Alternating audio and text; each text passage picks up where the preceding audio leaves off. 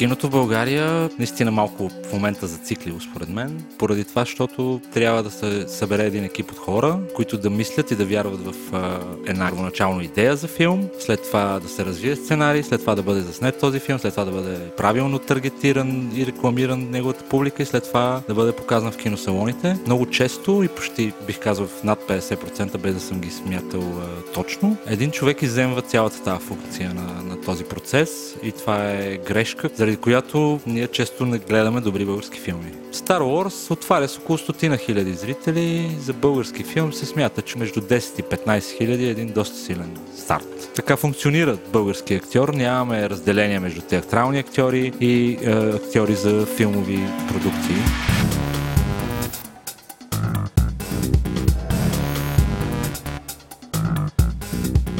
Здравейте, вие сте с Говори Интернет. В този брой обсъждаме парфюмите Рефан, защо българите ходят до Одрин и разбира се, най-добрия прах за пране.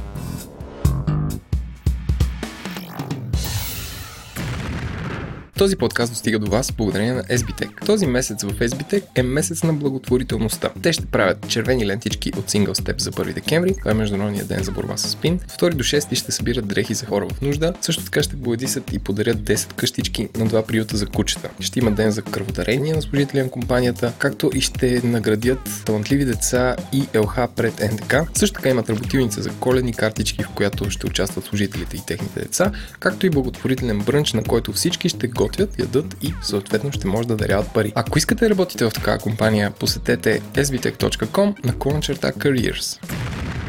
Здравейте, приятели! Вие сте с Говори Интернет, този път един сутрешен подкаст. Аз съм Владо, а заедно с мен е Морти. Здравей, Морти! Какво става сега? Какви сте Рикън Морти шеги? Не сте, че не си гледал сериала. Еми тук сега вкарваш шеги. Нали, в миналия епизод ти казах, че разни хора казват, че аз приличам на Рик, ти приличаш на Морти. Имаме Ти такива отношения. нихилист. Аз не съм нихилист и никога няма да бъда. Ах, чакай, чакай. Тук Гринджа рано сутрин дойде много. Как си е, Владо? Добре съм, Еленко. Както се вижда, съм супер добре. Ти как си? Аз съм Случайно супер. Някой нюзлетър да си пратил сутринта. По-скоро някой нюзлетър не съм пратил и, и, ще, и нюзлетър остана за утре, когато ще се слее с реката от нюзлетъри, които ще засипят хората на черния пятък. Но така да е, такъв е живота. Чакай да не правиш черен петък на бегач. Не, не правя, ние сме против тези неща. Ние защото сме е черен. като Car- Cards Against Humanity, които на черен петък имат увеличение на цените, което е много яко, между другото. Би го направил. Само днес нещо струва 100 лева вместо 60. Мога да вдигнем и патронажа, нали? Рязко, и така без да питаме. Да. в момента е така, просто влизаме в Патреона. Цък. Няма бе, няма. Няма да правим. Всички са някакви. Така. Колко секунди случи. преди някой да реагира в чата? Не знам. А, и какво не гледаш ли така и Морти?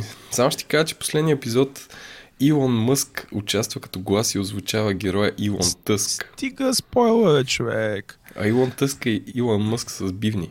Хора- Тъск, Тъск, освен Доналд Тъск, е означава бивна на Знам. язик. Знам. Или бивни, не знам. Знам. Тъск е множествено число. Въобще толкова рано спорове за... А, как се казва? Не спорове, диалози и така нататък. Хора, аз знам къде живее Еленко. Сега сте супер ядосани за това, че ви е спомнил Рик и Морти. Станете патрони.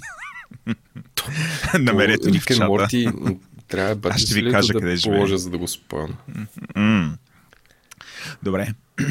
Еленко, за какво ще си говорим този път? Ти отново Този си път си продуцент. говорим за киноиндустрията, а, създаването, дистрибутирането и общо взето как се случва с, филми, фестивали, с един много интересен гост, Петър Д. Тодоров, като Д е главно българско Д, не е определен член на английски, а, който има супер дългогодишен опит в киното и се радваме, че е сред нашите патрони и организира фестивала Сине Либри, Владо, което е фестивал за кино по за филми, направени по книга. Кажи ми по-дълбоко нещо това има ли?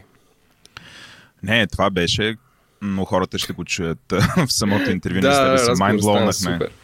Да. Да, аз много неща разбрах за киното, финансирането, фондовете за българско кино.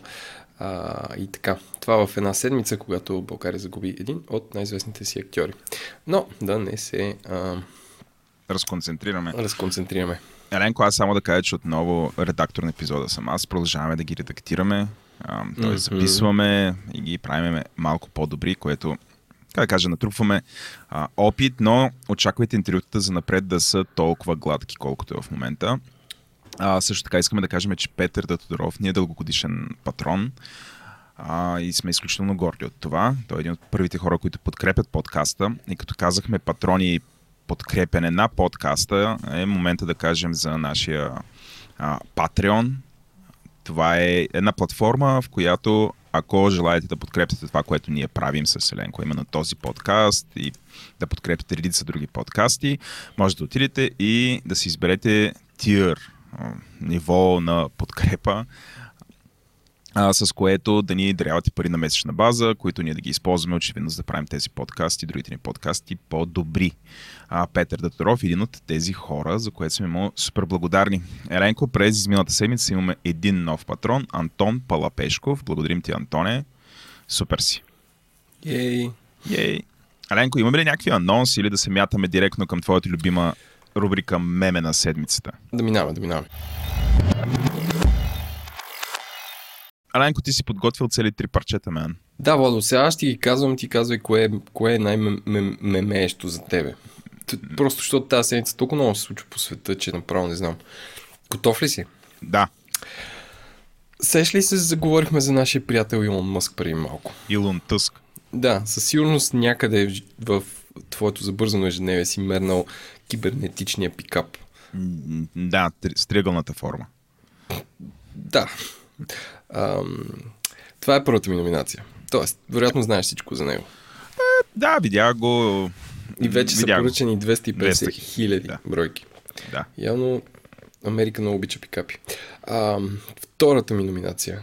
Както всяка година, някакъв конкурс някъде избират най-красива жена на България, мис България и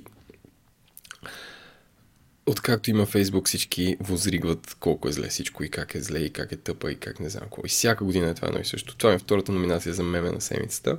Така. И третата ми, може би най-сериозна номинация е как всички се възмутиха срещу съвременяването на превода на подигото, където над 6000 думи, включително думата синджир, а, са заменени с други, които Gen Z или по-млади хора от нас могат да разберат. Така. Кое според теб е меме на седмицата? Ами то някакси не са равностойни. Едното е наистина нали, някакси... Факт, факт. Факт, нали, пикапа няма как да не бъде глобалното меме на седмицата. Има чувство, че всички се изказаха по отношение на тази кола. Не, че някога ще имат. а, голяма част от хората. А, нали, тя е абсолютно out of reach. Аз, аз гледах едно видео как... Ама не знам колко ги прави тия неща и въобще бяха взели, може би от Тесла и го бяха вързали този пикап за един Форд, който явно е конкурента. Един пак един огромен камион такъв. И, и се дърпаха едно друго.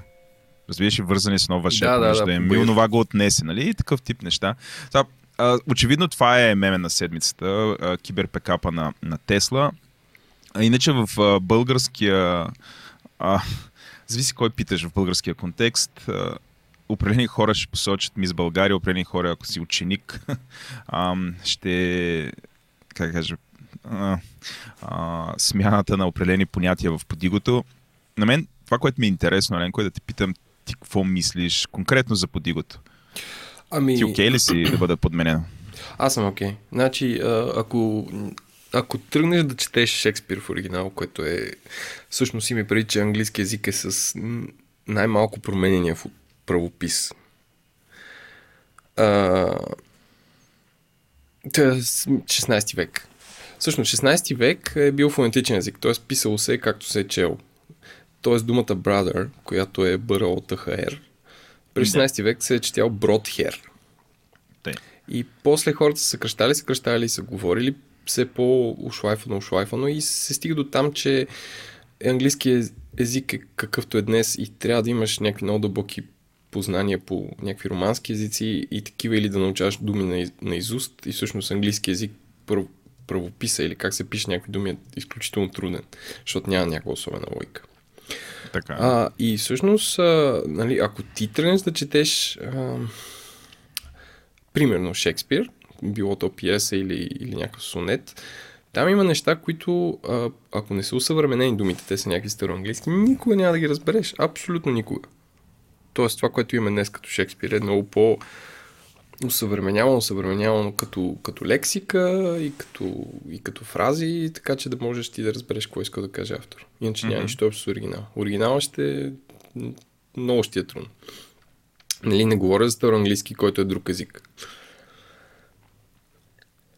Добре. И всъщност, ако подигото нали, не се правят такива временни усъвременявания, след а, един... Айде, той на колко е? 1000, първи роман, 1700, пф, не знам, 1800, не знам коя година. Оф, не знам, сега тук голям го си говоря, но ако не се правят такива периодични усъвременявания, следващото поколение няма да ги разбира. Тоест, те ще бъдат както, примерно, ти ако влезеш в църква и попа пее на сватба. Ти, Да. ти не мога да разбереш, защото църковно-славянски е някакъв български замръзнал back in the days и въобще нямаш идея Божия трап какво точно ще прави. Мгм. Така че аз съм напълно за.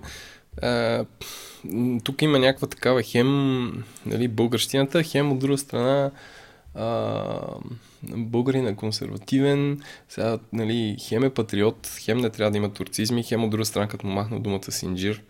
А, и казва, отнемат ни нещо ис- истинско българско. Така че това е моето мнение. Да. А, аз съм на мнение... А, Какво съм на мнение? Ние, нали знаеш, че това лято слушахме а, подигото а, като Storytel аудиокнига Мгм. в колата с детето. Нали, детето общо взето се тръгълва с тези думи. Например, нали, сравнително прости и ясни неща за нас, като комат хляб, тя не знаеше какво е комат. Много Просто наистина езика се е променил до такава степен, че ам, думи, които аз и ти знаем, заради... Ама, Владо, това ще във вашето семейство не ядете хляб.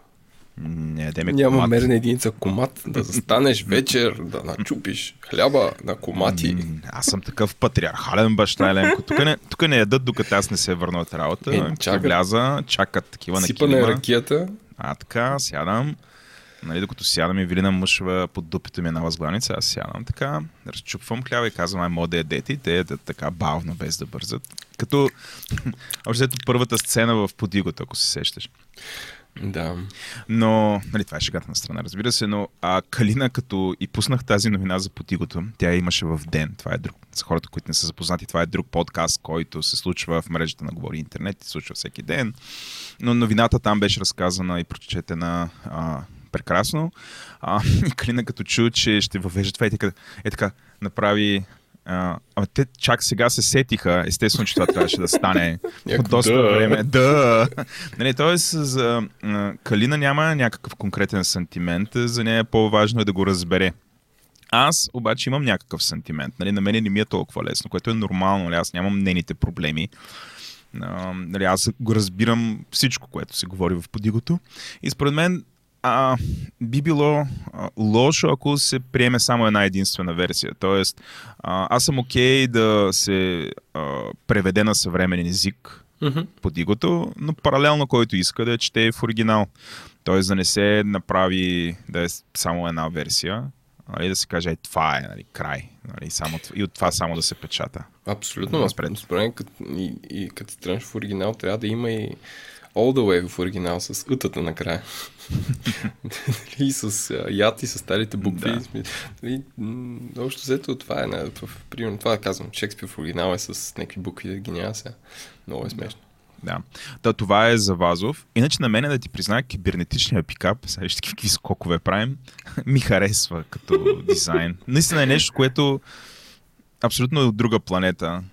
Прилича на, на стилистика, не, не знам, на сега на филм на Ридли Скот, там от а, света на The Alien, нали, такъв тип возила, такъв тип а, стилистика. Наистина е нещо като от бъдещето. Наскоро пре, преговарях, каза Ридли Скот, наскоро преговарях а, а, оф, Blade Runner 2049 И трябва да ти кажа, че неговия спидър там, с който фърка насам на там Райан Гослинг, доближава се, даже, но е по, смисъл, по-заоблен е Да, от, да, от да. това нещо. Но, да. Да. А, при- прилича също на тези ранните визии за бъдещето в Терминатор. Знам дали си сещаш, в първите два филма има и такива кошмари, които хората сънуват. А, да, да, да. да. нали, там летят едни такива супер хромирани рабати, огромни бойни машини. Нали. Да, да, всъщност прилича и на, и на тея канонерките от, от Star Wars, деца. Да. Ни като големи слонове, деца метални ходят. Но както и да е, не, nic, всъщност много ясно, що прилича. Така, защото са казали, сега искаме да прилича на нищо друго и си го правят дизайна като продукт маркетинг, което те нямат никакъв бюджет на нали, чисто рекламен и нямат Тесла традиции. Купете си Тесла само сега. Не, в смисъл, не, не правят като другите конвенционални производители на коли. Да, да. А мис България няма какво да обсъждам. Добре, няма, няма, няма. Красива казвам, жена е нещо, че се е. престарала се, whatever. А, нали, предлагам ти да минаваме към интернет новина на седмицата. Този подкаст достига до вас благодарение на Noble Hire. Noble Hire помага на най-добрите търсещи работа в технологичната сфера да намерят най-подходяща компания за тях. Здравей, Любо! Благодаря ти, че отново да си с нас, за хората, които падат от ам, небето и не знаят кой е Любо. Любо е оперативният директор на Noble Hire. Хайде да си поговорим малко за а, Invite a Friend програмата ви. Invite a Friend е функционалност различна от Referral, защото при Invite a Friend реално ти можеш да генерираш линк, който да изпратиш на приятел, който той с него да се регистрира и ако в рамките на 6 месеца от тази регистрация той е намерил работа и е стартирал на нея на база на кандидатура през Novo Hire, ти получаваш бонус от 500 лева. Дава ли добри резултати? Ами, реално погледнато, това е различен альтернативен начин, по който хора, които реално не откриват а, добра позиция, която да препоръчат приятел или не знаят точно как да направят препоръката или в момента няма нещо, което да е интересно, нали, съответно могат да използват тази функционалност и ние вярваме, че това е альтернатива, която е различна и също дава резултати и в момента дава резултати според нас. А защо това дава добри резултати? Като цяло това като функционалност реално прехвърля отговорността за мачването и за решението дали даден човек е подходящ за дадена компания от човек, който прави инвайта в Noble Hire. И реално, а, когато той не може да открие добра позиция, която отговаря на изискването или на експертизата на неговия познат, който той иска да, нали, съответно да покани, а, това го правим ние. И реално погледнато това вече по различен начин поставя въпроса и според нас това също е доста, доста добре а, като механика на сайт, която функционира в момента да, да има и да съществува. Има ли го някъде другаде внедрено до момента? Ами, това е, тип, това нормална практика ли? е? това е типичния, това е типичният случай, в който ти каниш приятел да се регистрира някакъв момент. Други компании много често го правят. При нас особеното е, особеното е че ти съответно получаваш по-голям бонус на база на успеха на кандидатурата на човек. А, така че това е, това е особеността при нас. Добре, ако аз препоръчам на приятел, той си намери веднъж работа, след това си намери друга работа през вас, аз получавам ли бонус? Ами, бонуса въжи в рамките на 6 месеца от първото, първия старт на заплата. Тоест, той На, трябваше, на, ако, на работа. ако 6 пъти си смени работата, ще получи ли 6 Ами, бонуса? това не е яко като цяло, така че по-скоро не. Добре, благодаря ти.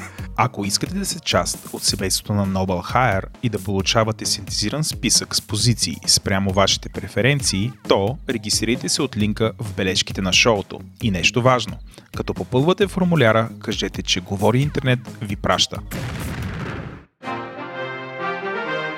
Ти си първи. Така, през уикенда излезе една много, как кажа, абе, интересна реч, спич на Саша Баран Коен, който сам каза, че, че представи най-неизвестния си герой, именно Саша Баран Коен. А, като тя е пред, мисля, че глобална среща на ADF, което е Anti-Defamation League, което е голяма организация в Штатите, която се бори с антисемитизма. И самата реч, освен като реч, е интересна, е много интересна за това как е изнесена и как е написана. В смисъл, може да гледаш този човек как говори, а ще да сложи бележките на шоуто и как, а, как се изразява, как абсолютно всяко изречение му завършва на точка, как гледа публиката. Смисъл, абсолютен пример за това как трябва да се говори на публични места. А, но самата реч интересна, обяснява за за а, мизериите, които правят Фейсбук с това. Той каза, нали, всъщност той се представи като човек, който произвежда съдържание и то бива цензурирано. Казва, моите филми в Штатите не съдържат определени сцени, защото еди какво си. В а, Англия аз не мога да казвам шит по а, телевизия. А, така че аз много добре знам какво е да се, нали, какво е някой да бъде цензуриран, но вика след като вестниците и телевизията, нали, след като телевизията може да отдели това време да модерира някакво съдържание, платформите, които са много по-богати, също трябва да правят същото, както и да е. Но, всъщност новината е нали, в контекст на тази реч, че а, най-голямата организация за човешки права, именно Amnesty International, а, излязаха с мнение, че Facebook и Google а, са а, опасност за човешките права. Тоест, от този ъгъл не го бяхме гледали. Тоест, нали, гледаме, нали, ликват данни и така нататък и така нататък, но всъщност най-голямата Организация за защита на човешките права каза, че а, следенето, а, така те така наричат surveillance на Facebook и Google, а именно събирането, обработката на данни са опасност на човешките права. Нали, вече и до там стигнахме, че Amnesty International, а, която до сега гони няк- някакви африкански диктатори и Ким Джон Ун, сега изведнъж са обърнали лице и към Facebook и Google.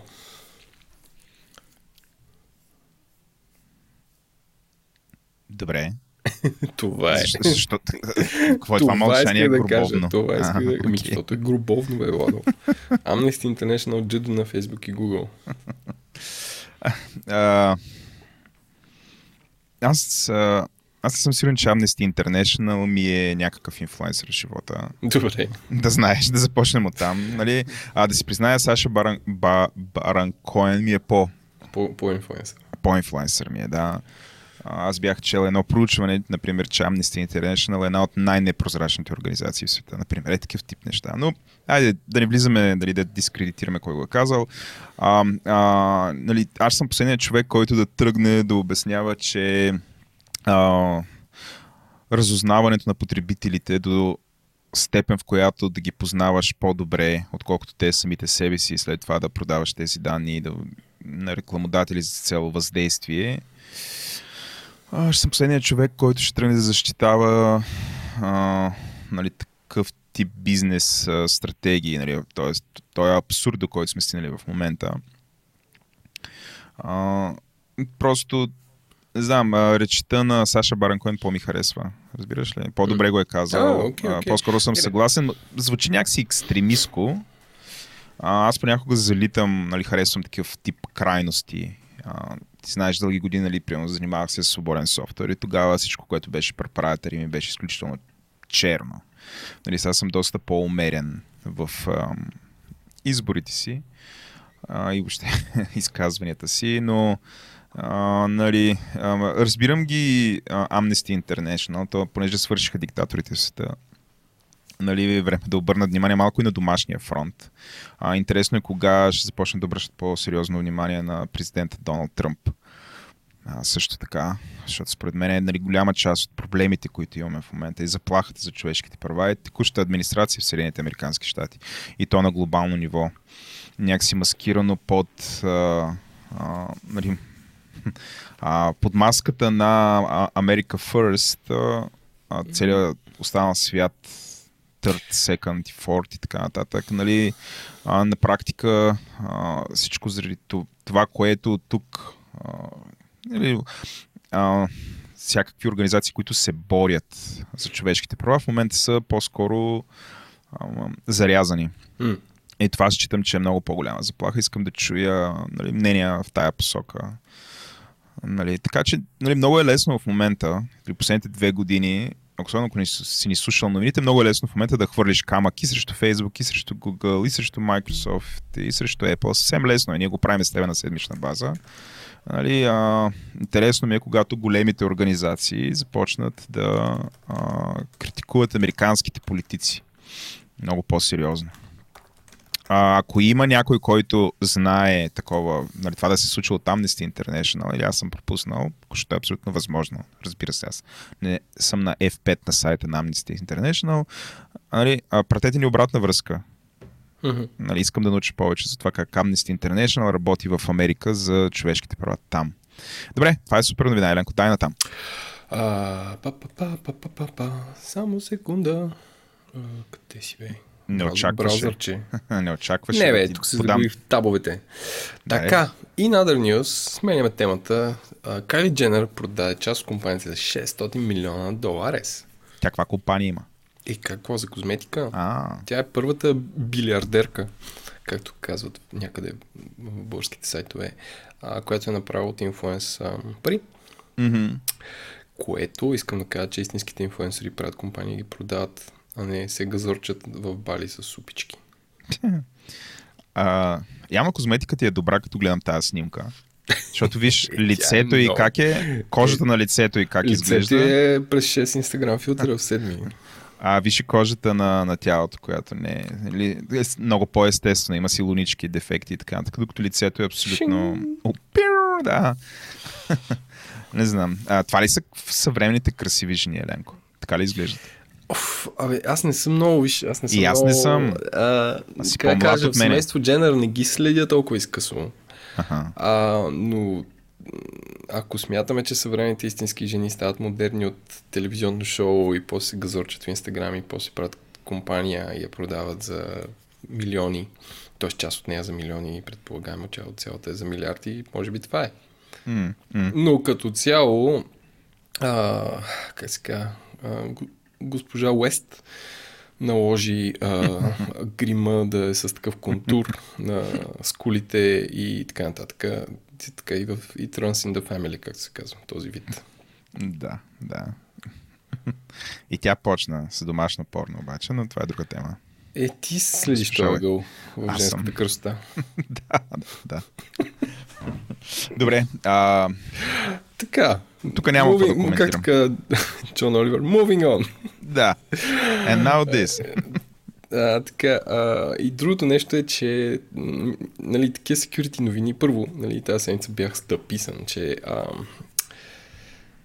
е открита проф сигурността на Android, която позволява... Да, който позволява не само, че се включва камерата и микрофона, да се прави ремонтли от кой да е ап, а, и дори без да разбират собствениците на телефона. И Google и Samsung са го фикснали, и всички останали не са го фикснали, което е някаква мега голяма изхузване. И, и ти като отразяваш такива неща и се чуди един собственик на телефон Android, как може да разбере дали неговия телефон е пачнат? Защото нали, при Android не всички са на последна версия и някакси има много вендори, които се таковат. И просто искам да кажа, дай така, хвърляме една новина за, за профи сигурността на Android, което позволява отдалечен ап да прави кючеци с твоя телефон. Значи ти пак ще ме насъскаш да говоря с Симеон, да почне да ме фидва с всякакви новини за несигурности на Apple, които са още по-фрапантни Е, от тази. е, ай, Ама ти чак не по-фрапантни, е, Владо. Не са по-фрапантни. По-фрапантни са, имаше Само, някакви дето... може ли да кажа? Давай, кажи. Тук Еленко сковава ап. Тък, Така. тък. Качва го в Play Store. Тъй. И ако някой го инсталира, аз мога да използвам то профи сигурността да записвам аудио-видео. Добре, трябва да сложиш, барем да сложиш апа, докато, нали, сещаш се там последните няколко пъти, ето говорихме, някакви хора отдалечено, без да разбереш, може да четат съобщенията и всякакви други неща, без да инсталираш нищо на, нали, на Apple устройството. М, Мисъл, не, за едно- четене, не, не, за четене не беше, но имаше М. начин, не от интерфейса, това беше най-големия шокър. От интерфейса набираш трима и микрофона се включва, т.е. имаш iPhone. Така. Набираш трима и микрофона на третия се включва и можеш да го подслушаш още преди да е дигнал телефон.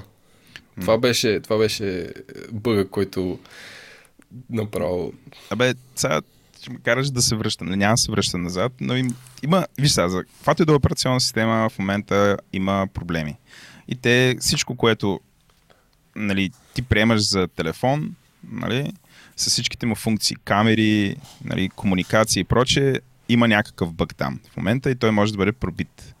Нали, да бъде използван. Нали, това е независимо коя е операционната система. Нали, не всичко е измислено съвсем. Ти предлагам наистина такива новини, а, повече да не ги говорим, защото наистина... А, Аз за това съм го написал така. да, да, да. Чуди се дали си- да ги отразявам. Да, няма, няма смисъл. Нали, да приемеме, че едното и другото може да бъде пробито. Това е ясно. Нали? Няма, няма някакъв, а, някакъв особен смисъл ние да ги кажем. Нали, а, просто няма. Добре, до момента, в който аз не в ефир не ти хакна телефона и се е включил там с моя лик, няма да ги Давай, давай, трябва да ме подмамиш нещо тук в плана на епизода. Водо, отвори този линк, страхотен ап за Android. Да, От два дни го ползвам, пръскам. да. И водка, я, какъв е този? А, И- И до там беше. Не знам дали искаш да си го прецениш. не знам какво ще видиш после на моя телефон. Но... Чучеци. Ключеци, да. Да, да, тия неща ти предавам, нали, да... А, да, я знам. А, и, и за Microsoft пробиви също така. Още ня, няма смисъл. А за. Амазон, а за ликове дейта. Дейта ликове, да. Дейта ликовете ще ги ликове, оставим. Не, не, това е естествено. Нова бира. Дейта ликовете ще ги оставим, ама да. Кой там какъв пробив има и какво може да се случи, ако напишеш някакъв ап, нали, който не знам си какво направи. Нали, това е лабала. Добре, аз ли съм наред сега? Ти си наред, дет ми за една от моите новини. За Twitter ли? ви? Не, за Union Busting. А, защото е анти-Google, ето виж как такова. Preemptive strike на Не е анти-Google, бе, това е Как не е? HR новина. да.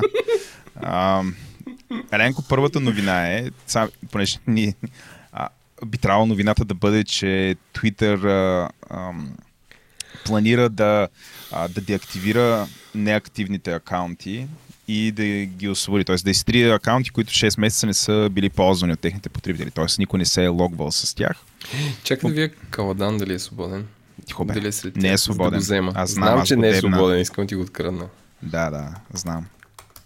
Ма не. не. на Каладан. Да, Штрак. няк, някакъв Някакъв миндил. плющялник, да.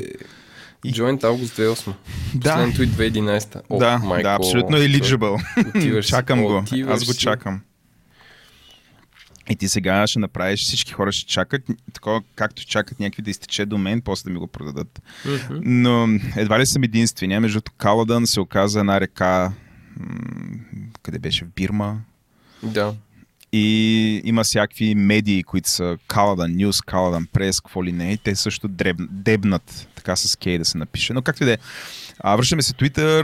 В началото на седмицата обявиха, че а, ще махнат а, всички акаунти, които са а, 6 месеца не са твитвали, не са и потребители, които не са си влизали в акаунтите.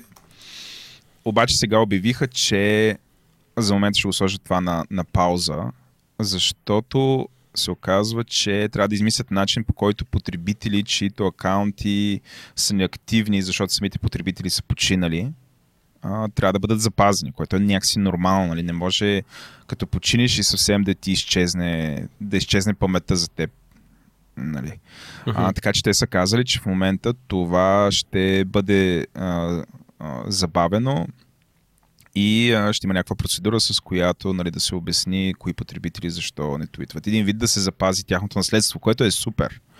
Което е супер. А, просто се изненадвам, че те не са се сетили сами при да стане огромна драма, защото е имало такъв Twitter storm след това съобщение. Нали. Еми, good news. Трябва, Good да news. Има, трябва да има леш и Да. сгниване и нови неща в интернет. Да. Втората ми новина, тя по някакъв начин релейтва с а, а, няколко от новините, които в предишните епизоди ти разказа, свързани, новини свързани с TikTok, да бъда по-точен. О, да, TikTok е нови Facebook. Пум, пум, пум, пум. Да, TikTok, а, нали, то успява да генерира вече разговор на седмична база. За хората, които не са запознати, TikTok е социална медия, в която ползвана основно от тинейджери, в които те записват видеа. Голяма част от видеа са такива липсинг видеа, в които върху някакви популярни песни те пеят, танцуват, монтират ги и прочее. Напоследък се ползва за всякакви такива видеоинструкции, направи ли какво си, или що си. Видеята са кратки там, до 40-50 секунди, нещо от сорта. А, компанията е собственост на китайска компания, т.е. медията е собственост на китайска компания, което е, го прави може би най-популярната извън Китай социална медия, която е китайска. Така мога да го кажа. Но както да е.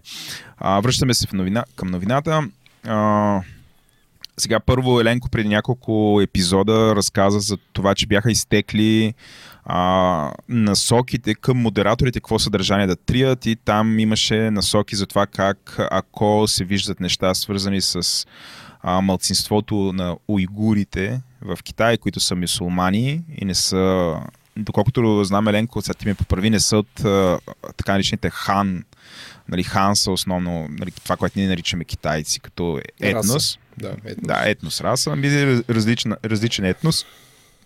А, и а, те трябваше да бъдат моделирани. И а, другото, което а, си говорихме за, а, нали, за, за TikTok е как американското правителство следи дали се спазват, нали, т.е. че се притеснява от него. И това, което в момента се случи, а, нали, новината е свързана с това, че аз между това видео го видях. Имаше едно вайрал видео, в което а, една дама, тинейджър, според мен, а, си слага такива... А, това не е спирала около. Оправя си а, миглите на очите. И uh-huh. това беше шервано и супер много в Twitter. А, юзера в а, Twitter е ferioza.h. И аз не разбирах защо хората го шерват толкова. Реших, че е някаква глупост. Защото аз, аз следя Twitter много късно вечерно време, без да слушам звук. И сега като ресърчвах за това какви новини, нали, да включа в днешната селекция, забелязах, че а, това видео, нали, че има новина свързана с това видео и открих, че всъщност а, някой е използвал, нали, тази дама всъщност също си оправя миглите, но всъщност говори за правата на уйгурите. И а, тя го прави в TikTok. TikTok са свалили този акаунт. Нали, това е първото ниво на развитие на тази новина. Тоест, а, има потребители на TikTok, които а, мас, маскират а, говор срещу uh-huh. китайската политика по отношение на уйгурите и не само и го разпространяват в, в TikTok, което TikTok са свалили този акаунт. Нали? Това е първото ниво, нали? първото нещо, което се случи. Сега, а до тук нали, изглежда много такова едностранно. Сега TikTok са реагирали, нали, новината е в а, Forbes. А, TikTok са реагирали, като са казали, че те не са свалили а, тази новина заради уйгурите, защото този акаунт има в предишните си видеа, има видеа свързани с Осама Бен Ладен, което нарушава вече техните права, правила. И всъщност TikTok също така официално заявяват, че те не се занимават с това да модерират а, говор срещу Китай. Нали, това е официално твърдението на а, говорителя на TikTok. Това, което на мен ми е супер любопитно тук е как а, а, всъщност хората а, или използват нали, всъщност много хитро нали, тази, тази дама използва самата медия TikTok като маскира един вид съдържание в а, друг вид съдържание. А, и така, то има го този спор, това е, това е изключително любопитно. Аленко, ти какво мислиш? Ми, според мен все повече ще следим такива неща. И, нали...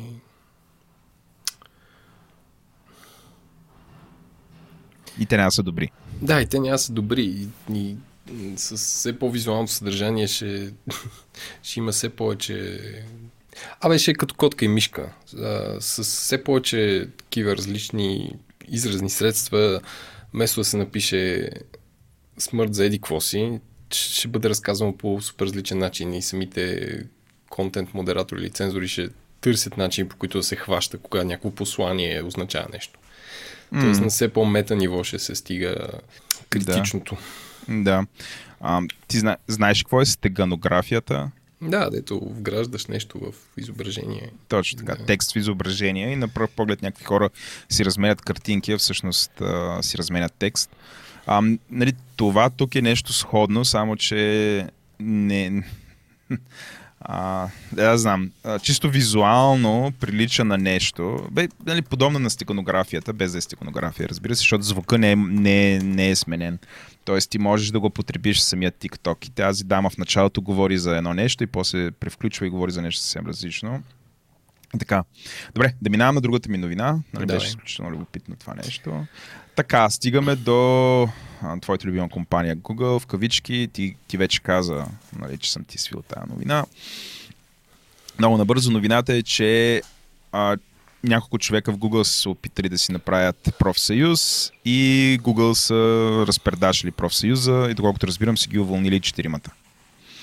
Като а, дори са стигнали до наемането на така наречените union busting компании. Тоест това са компании, които се разправят с служителите ти, ако... Решат да правят синдикат. Точно така, профсъюз. Нали, което е отвратително и тук ни връща в едни времена, в които ам, нали, може преди 100 години, още взето, в Штатите, когато компаниите наемаха така наречените Пинкертън, детективите Пинкертън, които ние ги знаеме. Имаше някакво детско, където имаше детективи Пинкертън. Не знам дали се сещаш Ленко, но всъщност това е една доста непрозрачна и мрачна организация от миналото на щатите. Тя има още, между другото. Тя е закупена от европейци. Наскоро ги ресърчвах. А, но Пинкертън се занимавали именно с това. Тоест, в момента, в който работодателя надуши, че служителите му ще се сдружат и ще направят профсъюз, той не има една организация, която да ги раздели, разцепи, заплаши, тормози и прочие, те да се откажат. Така че да може работодателя да се а, как кажа, да се разбира с всеки един служител по-отделно. Mm. И Google са направили това през 2019 година, което е отвратително, Еленко, отвратително. Мисля, че това е най-негативното нещо. Нали, като комбинираме там с Amnesty International, Сара Барон Коен и това, нали, не, мисля, че е доста черна седмица за Google. А, значи, това е а, нали, това е новината. Всъщност, а, аз четах следващата новина, но сега не мога да извадя, че всъщност Google са направили протест срещу това. И всъщност моят ъгъл на цялото това нещо е, ти не имаш едни от най-умните хора в света. Ти си, да. нали, ти, ти си първата компания, която нали, почна да се държи нали, с хората като, т.е. с, а, нали, с девелоперите като интелектуални работници, нали, осигуряваш басейни, масажи и такива неща, нали, т.е. ти глезиш хората, разбираш, че интелектуалният труд изисква особен вид усилие, че е по-специален. И ти си най- от най-умните хора в света, които работят за най-високите заплати, може би в Силикон Вали, които ги слага пак на много високо място в света. И ти смяташ, че мога да извадиш Union Busting компании и те да не разберат смисъл. Нали, със сигурност, нали, със сигурност ще, със сигурност ще те ще, ще те усетят. Нали?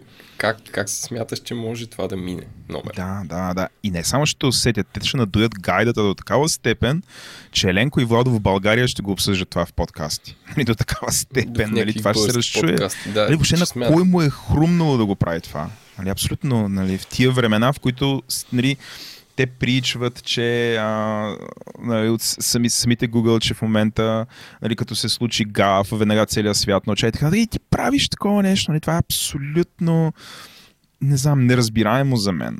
А, а, нали, какво стана с Don't Be Evil?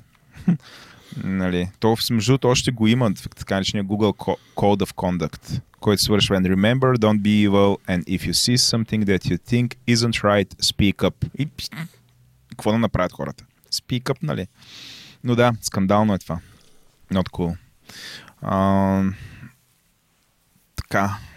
Аз имам, Еленко, този път не три новини. Вижда, четири вижда. новини. И завършвам с една много тъжна новина, Еленко. Супер тъжна. Ти знаеш, аз съм супер запален по играта Go.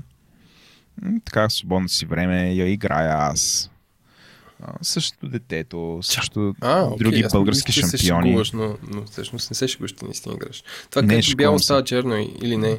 Не, не, шегувам се, да. А, добре, окей. Okay. Дето, нали, все едно си ни бобчета си играе. Но не, естествено, че се шегувам, никой не бих си причинил да играя тази игра, тя е скандална.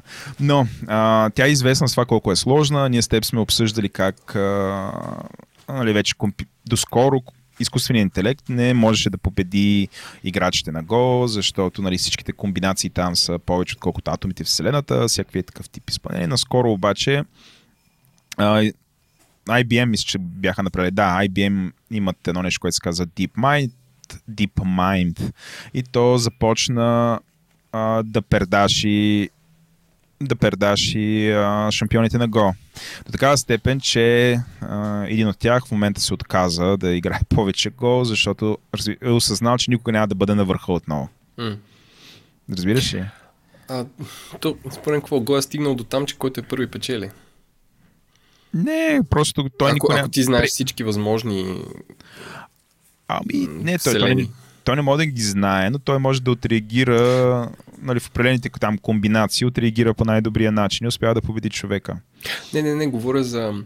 Примерно, представи си DeepMind играе срещу друг DeepMind. Тоест, Аха. ако двама играчи знаят всички ходове, според който е първи печели. Ами, аз не мисля, че те го знаят, но да, това би било интересно. А, раз, нали, Е, различни, са- различни натренирани там изкуствени интелекти да се сравновават. Но тук проблема е човешкия проблем, как човека се отказва което според мен това е свързано с егото. Нали, той човек има супер, супер развито его и той някакси а, самата игра и самото състезание, той не може да приеме, че има нещо в целия свят, което ще е по-добро от него, независимо дали е човек или компютър. Е, сега, нали, представи си, че нали, принципно тези, аз бих казал, деспотични спортове, като шахмата, а, пиано и така нататък, нали, този човек... Ами не, не, говоря за такива скилс. А, примерно този човек е почнал да тренира, нали, знаеш, децата почват да тренират шах от първи клас. В смисъл, че ти не можеш да станеш на 25 да кажеш, хм, я да разцъкам шахче и да станеш шампион, докато да стана. Нали, смисъл, той цял живот е играл тази игра. И, и ти си представи какво ниво усилие е денонощно да играеш, да мислиш, да ходиш на турнири, още малък юноша, така, така, така. Нали, не съм чел новината, но предполагам, че живота на този човек се е стекал по този начин. И накрая да те бие един компютър по начин, по който ти усещаш, че не само, че е по-добър, той е добър по начин, по който ти никой няма да бъдеш. И съвсем нормално се откаже. Той сигурно е преживял катарзис човека. Ами, разбирам. А, разбирам, просто... Да знам, аз... мо- Може би, защото никога не съм бил супер добър в едно определено нещо. Нали, живота ми не се е въртял около едно нещо само. А, нали, някакси аз, аз такъв вид поражения не ги приемам а, драматично. Аз, например, като играя компютърни игри Еленко, аз не ме е срам, почвам да играя новата компютърна игра, почвам да играя от, от най-низко ниво на трудност. Ма най-най-низко. Е, ма, това е нормално. Ме не, някакви хора играят на нормал, някакви почват на хард, за да им е предизвикателство и така нататък. Аз почвам, искам да ми е лесно. Нали. А, напоследък компютърните игри станаха толкова ангажиращи, че те направо са като втора работа. Сега играя една, дето, дето бях, бяхте на... Аз още ти има, още си жив вътре. Коя бе? Та UFO нещо, нещо. XCOM 2 се А, казва, XCOM да. 2. Като бяхме малки се казваше UFO Enemy Unknown. Ей, UFO да, но съм играл, като бях малък. Ма, примерно 96 Да, тя има нещо такова, или 4. 93-та, четвърта, някъде там беше, да. Нямаш, Да, да, да, хляб тя тогава. има ремейк тази тези. игра.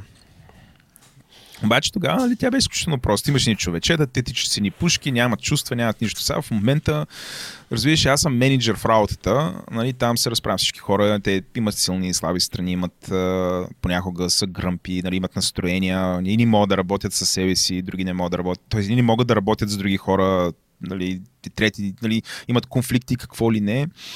Нали, и, и, сега почвам да играя една игра и това всичко е пресъздадено в играта. И ми е като втора работа. И затова да, пускам си го налесно. Обаче, нали, разбирам, този човек, той е стигнал на върха и пак тъжно е да се откажеш. Смисъл, нали, ако това е толкова важно за тебе, ако смисъл, защо играеш? Няма ли някакъв, да знам, наслада да го играеш това или още да се сравноваваш там, където наистина има шанс. Просто машината печели в едно поле, в което тя има огромни предимства пред човека да спечели. Нали, точно тая игра. Ами, ако ти загубиш, не. играй срещу други хора. Нали? Това е, нали? той, той, той е мисъл. Нали? А, по принцип, нали, да, бих, бих искал, да си, искал да си говоря с някой психолог по отношение на шампионите. Нали? Какво, ги, какво ги мотивира тях, какво ги задвижва. Но очевидно хората в момента, в който разберат, че няма, не, няма шанс да бъдеш най-добри и се отказват и се пречупват. Ам, не, как ска, в този ли подкаст обсъждахме, че наскоро някакъв изкуствен интелект на StarCraft, която е, бих казал, по... Не, не толкова праволинейна игра като Go. На StarCraft някакъв изкуствен интелект в момента може да бие 99,9 от шампионите, т.е. от те, които се състезават професионално в StarCraft. Като самия интелект а, няма поглед върху цялата карта и уменията са му ограничени до еди колкото си команди в секунда.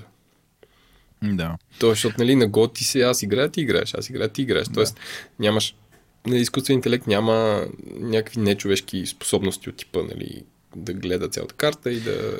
Да, да, да прави така наречения микроменеджмент, не се справя толкова добре. Да, т.е. че нали, дори като имаш изкуствен интелект в по-динамична игра, като StarCraft и то е ограничен на уменията на човек, той може да убие 99,9% от хората. Не? Тоест, според това ще го следим, ще гледаме как се развиват а, този вид професионалните спортове. Нали, според мен следващото ниво ще е аз и тренирам изкуствен интелект да играе с тебе на Дота. Да. И ти тренираш изкуствен интелект да играе с тебе на Дота и не играем аз и ти, а мой изкуствен срещу твой изкуствен. Mm. В смисъл ще е някакъв такъв вид ескалация. Ам, другото, което според мен се случи заради тия изпълнение, а, ще започнат да променят правилата на игрите, така че машините да не могат, а, не могат да, не пече, да не могат да печелят само заради това, че просто могат да изчисляват по-бързо от нас. Или да разиграват всички възможни сценарии просто по-бързо заради нас. Да не им е толкова лесно един вид да ги хендикепнем. Това също според мен ще започне да се случва. А, което да, интересно е. А, нищо чудно да започва да се появяват такива смесени шампо... шампионати. Най-веро... Най-вероятно вече има такива смесени шампионати, в които играят едновременно хора и някакви модели там на тренирани и така нататък. Абе, интересно ще е това. На мен тук по-скоро ми беше интересна психо... психологията на шампиона. Нали? Това, това, това ще си го говорим. Както, Добре. Как, както Да. казва Вазов, в едно да се бият живи и умрели. Вазов! Вазов! Владо, имаме новина от SiteGround, която касае само техните клиенти, след които сме аз и ти, а именно, че имат изцяло нов интерфейс за бекенда на техния хостинг. Добре, това що е новина? Колко сайта поддържаш там? Аз поддържам в бегач над 15 сайта, а в Говори Интернет 4, което прави над 20 сайта. И всъщност най-тъжното е, че ние като стари клиенти, ние с тебе, защото от години ги ползваме, не сме видяли нови интерфейс, защото само новите клиенти за момента ще го видят. Но леко по леко те ще трансформират старите си клиенти към този нов интерфейс. Който, по само по видеята и по описанията, които чета, е, че ще може по-лесно с няколко клика да си инсталираш нови тулове, нови плагини, да си сложиш Cloudflare или някакви други такива неща, които иначе изискват да ходиш да бъцкаш по cPanel и някакви други технологии от 90-те. Това ще ти спести ли някаква работа и ще направи живота ти по-лесен? Със сигурност ще го направи по-лесен, но в момента не мога да гарантирам, защото още не е дошъл до мен, но чакам с нетърпение. Дайте му го на този човек, този интерфейс. Пуснете, Дай, пуснете му го да го пробва, е тук да моли се в ефир.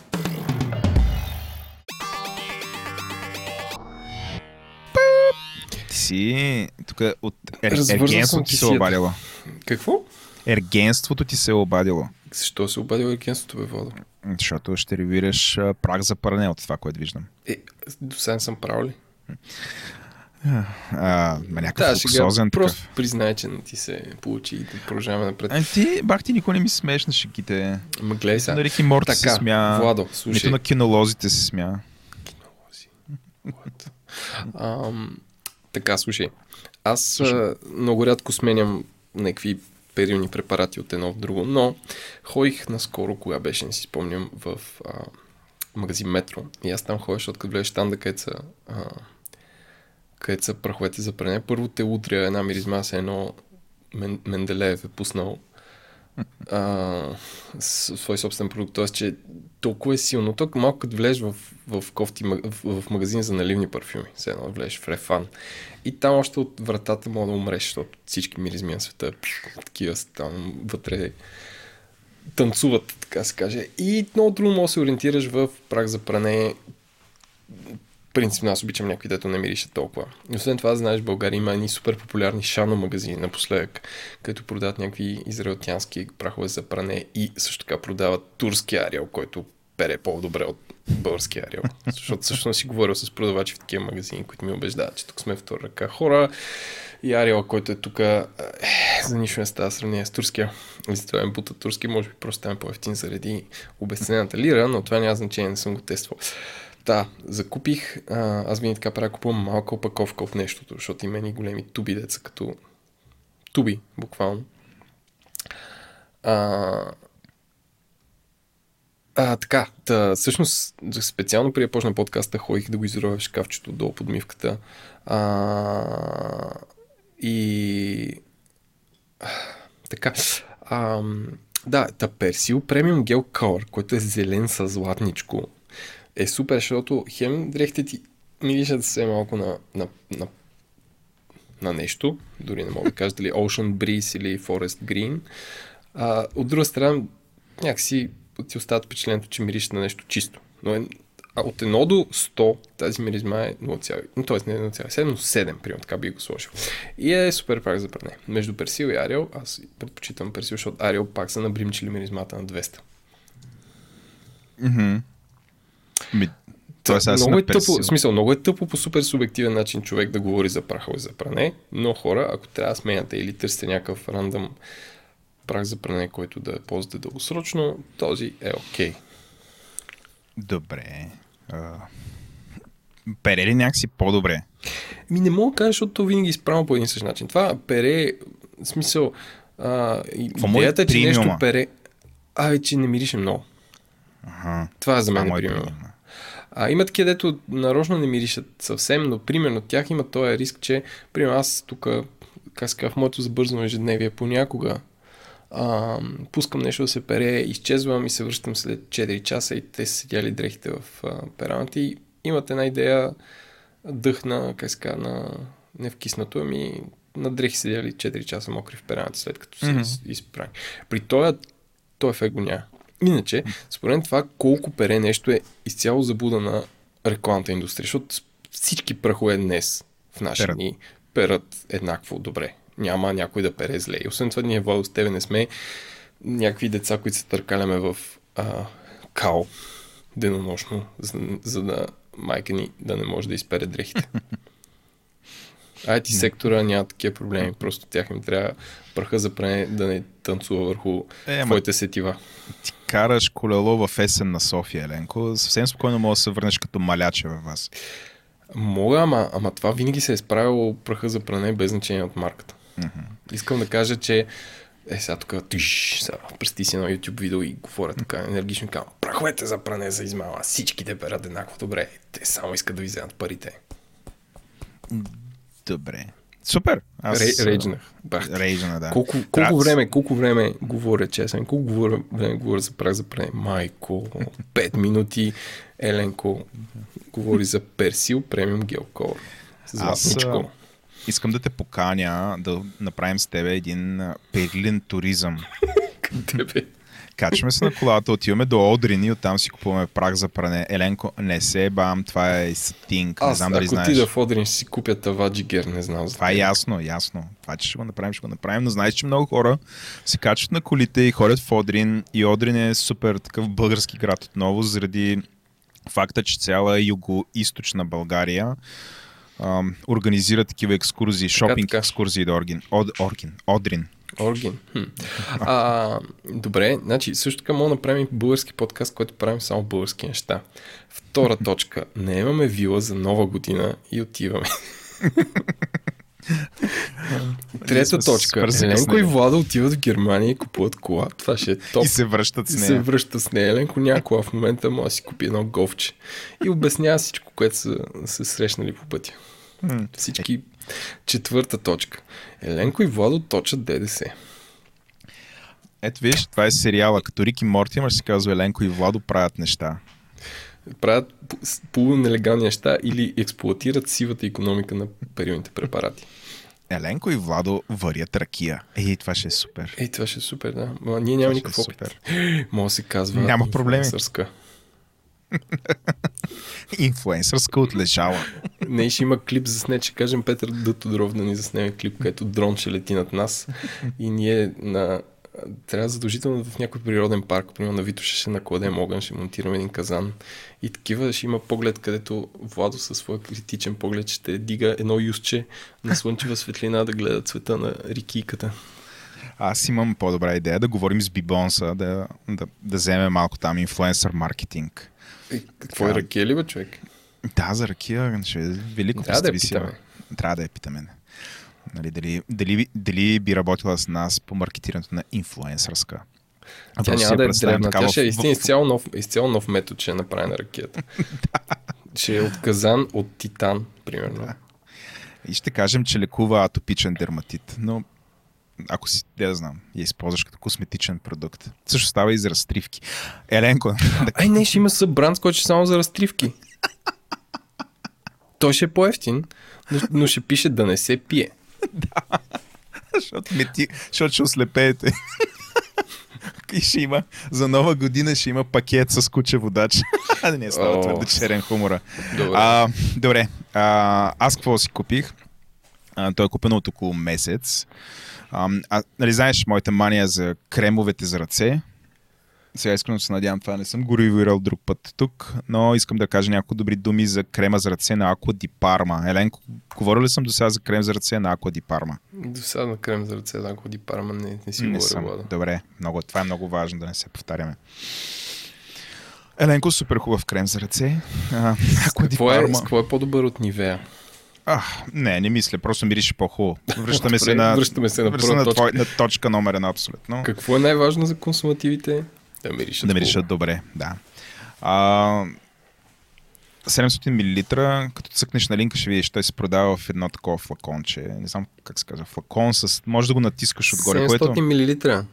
Не, глупости, 300 мл. 700 ли казах? Кога са пуснали туби? То пак е доста голямо за крем, нали? Има такова, се връцкаш си, стои, стои ти на бюрото и така докато си работкаш и... пат, пат, пат, пат, по някакъв начин, ако примерно изчезне, нали, ръцете ти изсъхнат, което при мен не става, защото съм мазен. По принцип имам много хубава кожа. Между другото, но в момента, в който решиш, че трябва да се намажеш, цък, просто се протягаш, натискаш, пуп, нали, пада и си го мажеш. И има много така... Това, което ми харесва в този крем е, че попива супер бързо, мирише много добре. А, но не е, нали, той не е такъв крем, който да ти лекува някакви състояния. Примерно не е за супер изсъхнала кожа. Нали, това е просто крем, който да си маеш по ръцете и да мирише добре и не знам, да се чувстваш добре. По време на самото намазване усещането е много. Много по-добре е, отколкото, например, тези, които ги продават. Викаш, а, как разделяш кремовете на преди, по време на и след самото намазване? този, е, този е, преди е минус, самото намазване е 5, след самото намазване е 4. Да, да. А, малко скъп е, но всъщност не е скъп. Значи тази туба от 700 мили... а, 700, 300 мл струва 70 лева.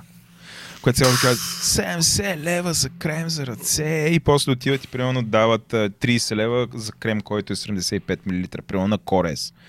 Корес са едни гърци, А които бе, правят скъп е. Значи, Да. ако Ди Парма, само да кажа, че са, че са по-скоро премиум бранд. Аз отдавна съм нарочил да си купя техните свещи за дома, което не Да. съм, но може би трябва да направя. Айде, аз като имаш рожден ден ще купя. Е, Се трябва да чакаш. Е, е. няма, няма. За рождения ден съм измислил друго нещо. Ще пея в подкаста, но това е друга тема. Те ще изненада за теб. Ами, Еленко, предлагам ти да послушаме малко реклами, аз да се образувам на тема автономна база данни и да се мятаме към изкуството за социална промяна. Майтап бе към разговора ни с Петър Тодоров по отношение на правенето на филми и киноиндустрията и нашия прекрасен разговор на тази тема. Хайде. Този подкаст достига до вас благодарение на Oracle. Владо, знаеш ли какво е автономна база данни? Човек нямам никаква идея какво. е. Обаче, доколкото разбираме нещо, което Oracle са направили, Oracle са го направили и аз много дълго се чуих какво е, но в крайна сметка ще оставя приятеля на шоуто Лари, който е CEO на Oracle да го обясни. The Oracle Autonomous Database.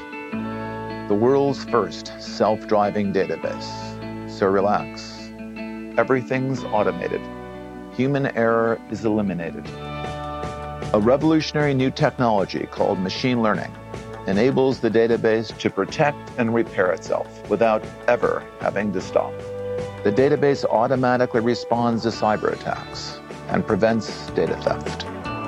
In a world striving to build self driving cars, Oracle has built a self driving database. Fully automated, ever vigilant. Your data is safe.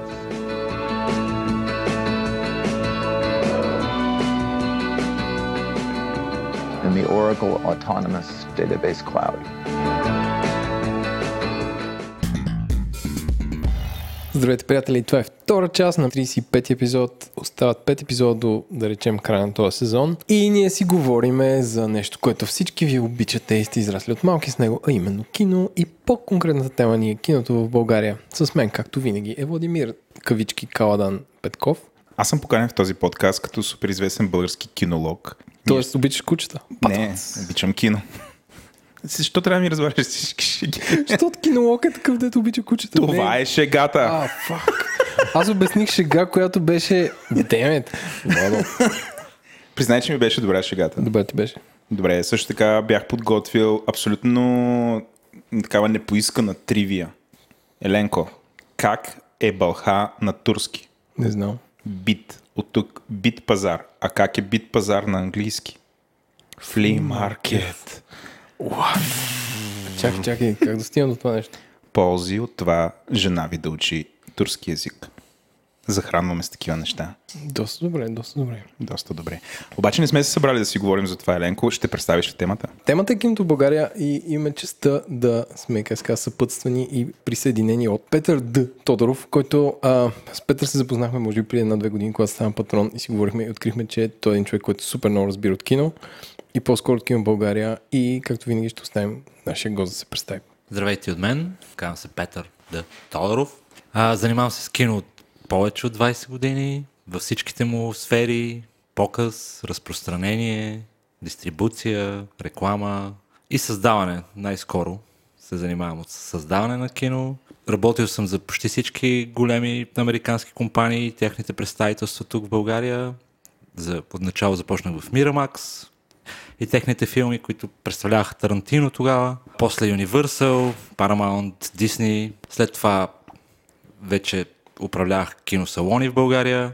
Занимавал съм се с управление на салони в чужбина малко, с доброволческа работа в чужбина. Последно време се занимавам с направата на филми, съдържание и фестивали.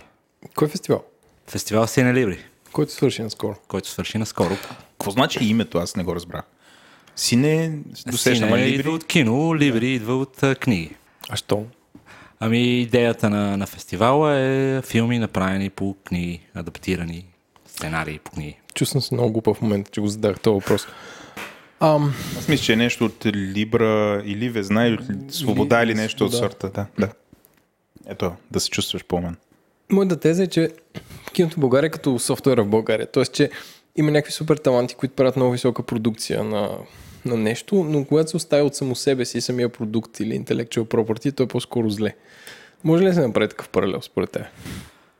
А, в киното в България наистина малко в момента зациклило според мен, поради това, защото трябва да се събере един екип от хора, които да мислят и да вярват в а, една първоначална идея за филм, след това да се развие сценарий, след това да бъде заснет този филм, след това да бъде правилно таргетиран и рекламиран неговата публика и след това да бъде показан в киносалоните.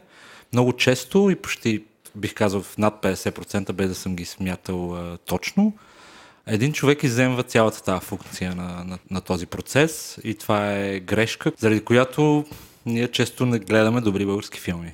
Тук, нали, според малко прескочихме. Всъщност, моят първи въпрос е как се случва заснемането, продукцията на един филм в България. Защото аз си представям, сега нищо не разбирам от това, но си представям, че ако тръгнеш да правиш филм, трябва да имаш финансиране, което многократно да надвишава това, което ти евентуално ще имаш като приходи от билети. Защото тук е, предполагам, че някаква неразорана нива и нямаш някакви сигурни приходи и трябва така да направиш, че да бе, ти си вързал гащите, защото това сигурно отнема колко 4-6 месеца, един такъв процес или повече. И това са някакви заплати, конструкции, студия и така нататък и така нататък. Как се осигурява това, че един проект като филм да започне? В най-широкия случай, в най-общия случай, това става с субсидия от държавата, която идва под формата на парична субсидия от Изпълнителна агенция Национален филмов център, която е подчинена на Министерство на културата. А, значи започва от една идея, всеки филм започва от една идея, автора на тази идея решава да, го, да развие идеята под формата на сценарий. Там има няколко а, категории, по които ти можеш да кандидатстваш за въпросната субсидия, тъй като нашия пазар е, е доста малък на фона на, на световното кино и а, никой продуцент до момента или с много малки изключения а, са продали филми извън територията на България. Имат доста опити които, от хора, които са решили сами да финансират проектите и идеите си. Но в общия случай кандидатстваш с тази идея пред агенцията, явяваш се на комисия със своя проект, там едни хора се събират. Аз лично съм бил член на, на две години непоредни на такава комисия, в която се оценяват въпросните проекти. Системата е много несъвършена, закона е от 2004 година. Тоест това става по закон. Има държавна регулация за одобряване да, на тези пари. закон за филмовата индустрия, който е създаден през 2004 година, през годините е актуализиран, но там все още в него фигурират неща като трейлър на филма на лентова ролка и някакви такива стари неща, които трябва да бъдат махнати. Но за това трябва да, да има воля от на Народното събрание. И оттам нататък вече е, идеята се развива в сценарий, кандидатства се на втори тур. Много често този процес продължава много дълго, някъде между 6, 7 и 8 години дори има случаи. на Години? проект. Години, да. Аз мисля, че кажеш месеца, викам, Не, бе, това е много. Пък, Години. а, добре, то всъщност тогава ти освен някакви исторически филми да правиш, ти нещо, което е current event, не можеш да Почти е невъзможно. случи, да. Почти е невъзможно. Системата е много тромава. Системата е много тромава. Тя самата, докато заработи, дори да спечелиш такъв конкурс от въпросната комисия, трябва да мине известно време, пред което ти се явяваш на следващата комисия, която се нарича финансова в въпросната агенция. Ако това отнема години и повечето държавни институции работят с някакъв годишен бюджет, това значи ли, че те, те работят с някакъв лак от 6-7 години на това нещо? Защото, нали, примерно, закон за бюджет е година за година. И ти ако Точно не, така. ако не похарчиш или ако не такова ще Трябва да ги върнеш. Си подсъдим или трябва да върнеш или Да. каквото и да е. А, или ако не ти достигат за нещо. Тогава как това нещо работи с такова закъснение? Да, с закъснение работи, макар и не от 6-7 години. В случая за българското кино според мен 2-3 години е закъснението. Финансират се през тази година се финансират проекти от 2016-17 година. Да речем някои по-нови, които така по-бързо се организират, по-бързо си подават проектите. Но да, има закъснение. Бюджета не е променен от последните 10 години, въпреки растежа на инфлацията, въпреки растежа на брутния вътрешен продукт. Тоест, някакси ние правим същото количество филми с същите пари последните 10 години. То предполагам, че някакво фиксирано и така нататък. Та фиксирана от закона някъде около 13 милиона лева е годишната субсидия за, за кино в България. А имаш ли данни, примерно да го сравниш с някакви държави с сходна, сходно население? Това много ли е, малко ли е? Защото ми струва малко. Да, според мен също е малко. Голямата борба е този бюджет да бъде актуализиран спрямо процента на инфлацията, но, но за сега това не се случва и в последните 10 години не се случва. По-големият проблем според мен е достигането на, на българските филми до, до екраните в а, мултиплексите, така наречените вериги кина, където има такса, за да влезат те и да бъдат показвани на, на екран. Тази такса е от а, 625 евро на екран, без ДДС. Какво значи на екран? Ами значи... Ако... Една седмица или? Да, две седмици се гарантират а, от а, съответното кино. Ако ти искаш да покажеш в а, киноверига с а, 10 киносалона в различни градове в България, трябва да платиш 6250 евро на, на въпросната верига, за да излезе твоя филм в тяхните салони. А добре, ако бързи яростни 9 и влиза, той плаща ли такова нещо? Това вече е въпрос на, на тайна. А, Аха. При всички положения имаме лека симбиоза на, на българския кинопазар, т.е. от една страна дистрибуторите на филми притежават киносалони, но истината е, че, че всички български филми плащат въпросната такса, която се нарича VPF такса, Virtual Print Fee такса. Тя беше въведена след а, дигитализацията на киното през 2009 година с филм Аватар.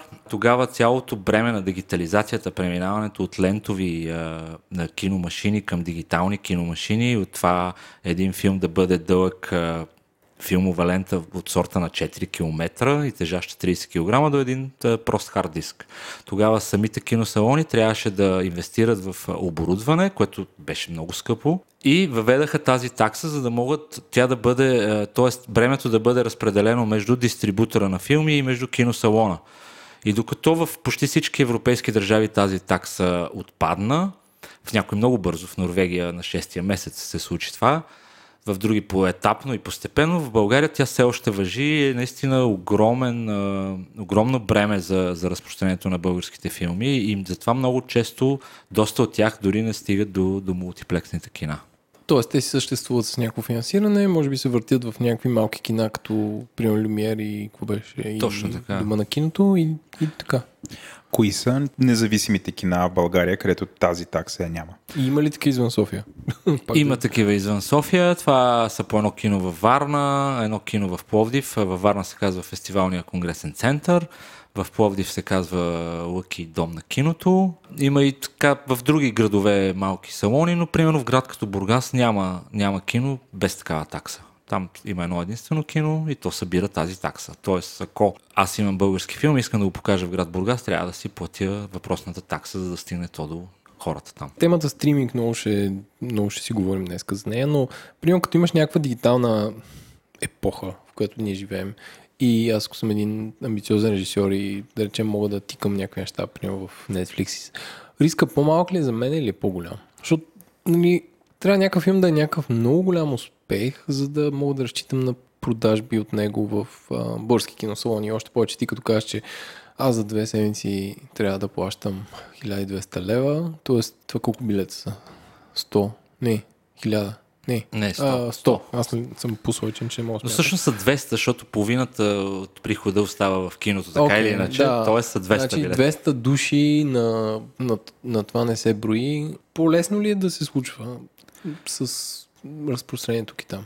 А, за сега все още нямаме българска дигитална платформа, чисто българска, която да е насочена към а, филм, българските филми. HBO купиха миналата година 13 филма, кинофилма български, т.е. те там могат да се гледат. Netflix все още не са, макар че вече направиха контакти в България. Те съвсем скоро ще бъдат така или иначе принудени от директиви европейски да започнат да търсят местно и локално съдържание.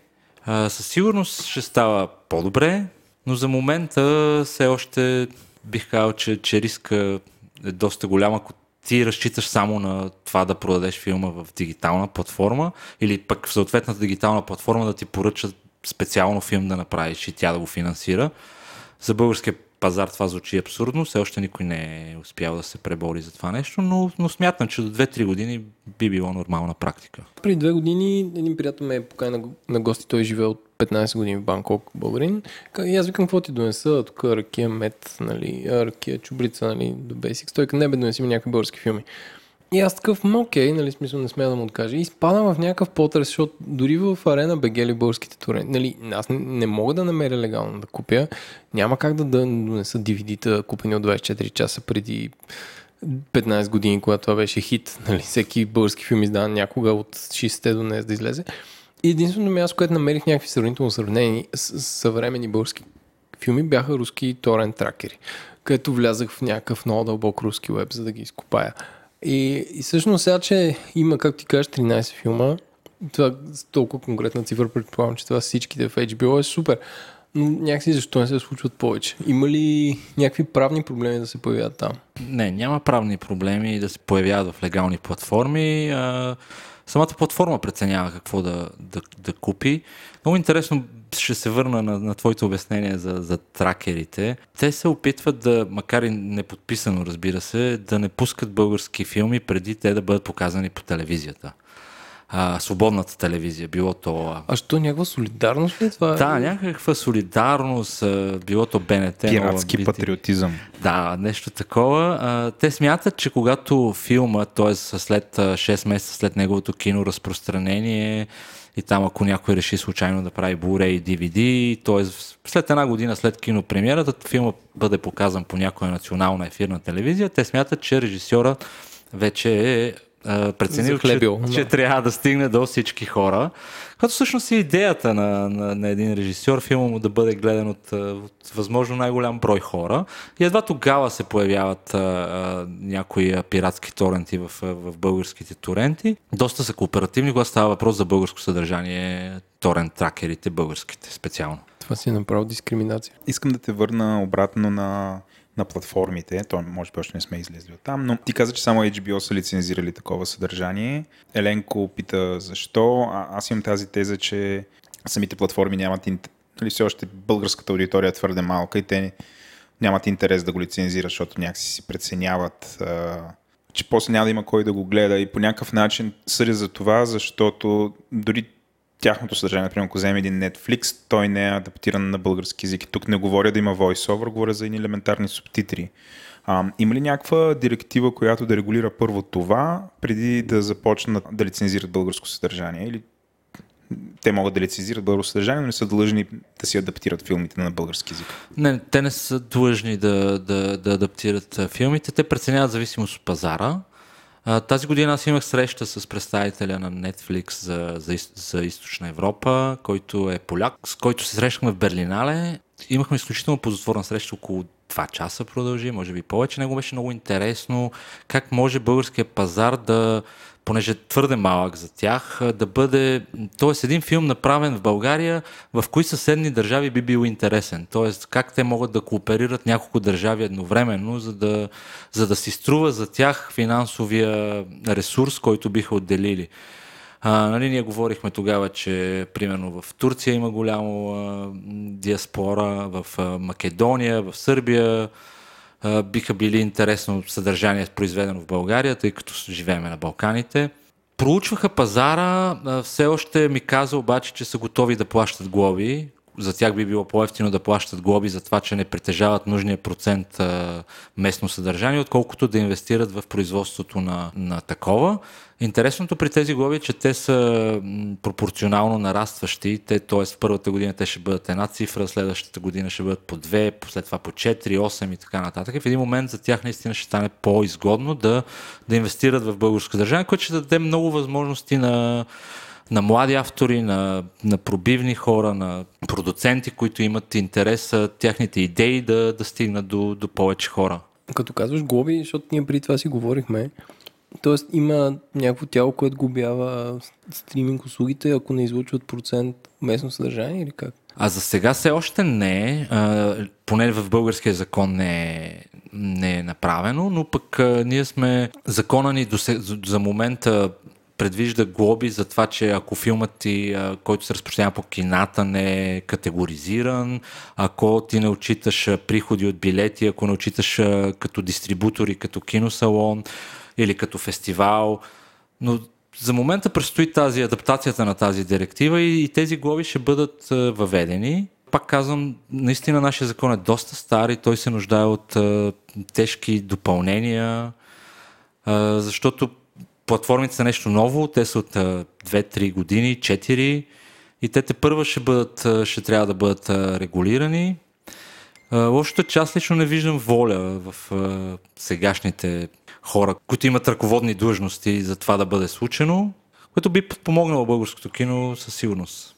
Това ще е интересно, според мен, някакъв европейски патриотизъм за, за, местни, за местни вина. Колко филма горе-долу български се правят в България годишно?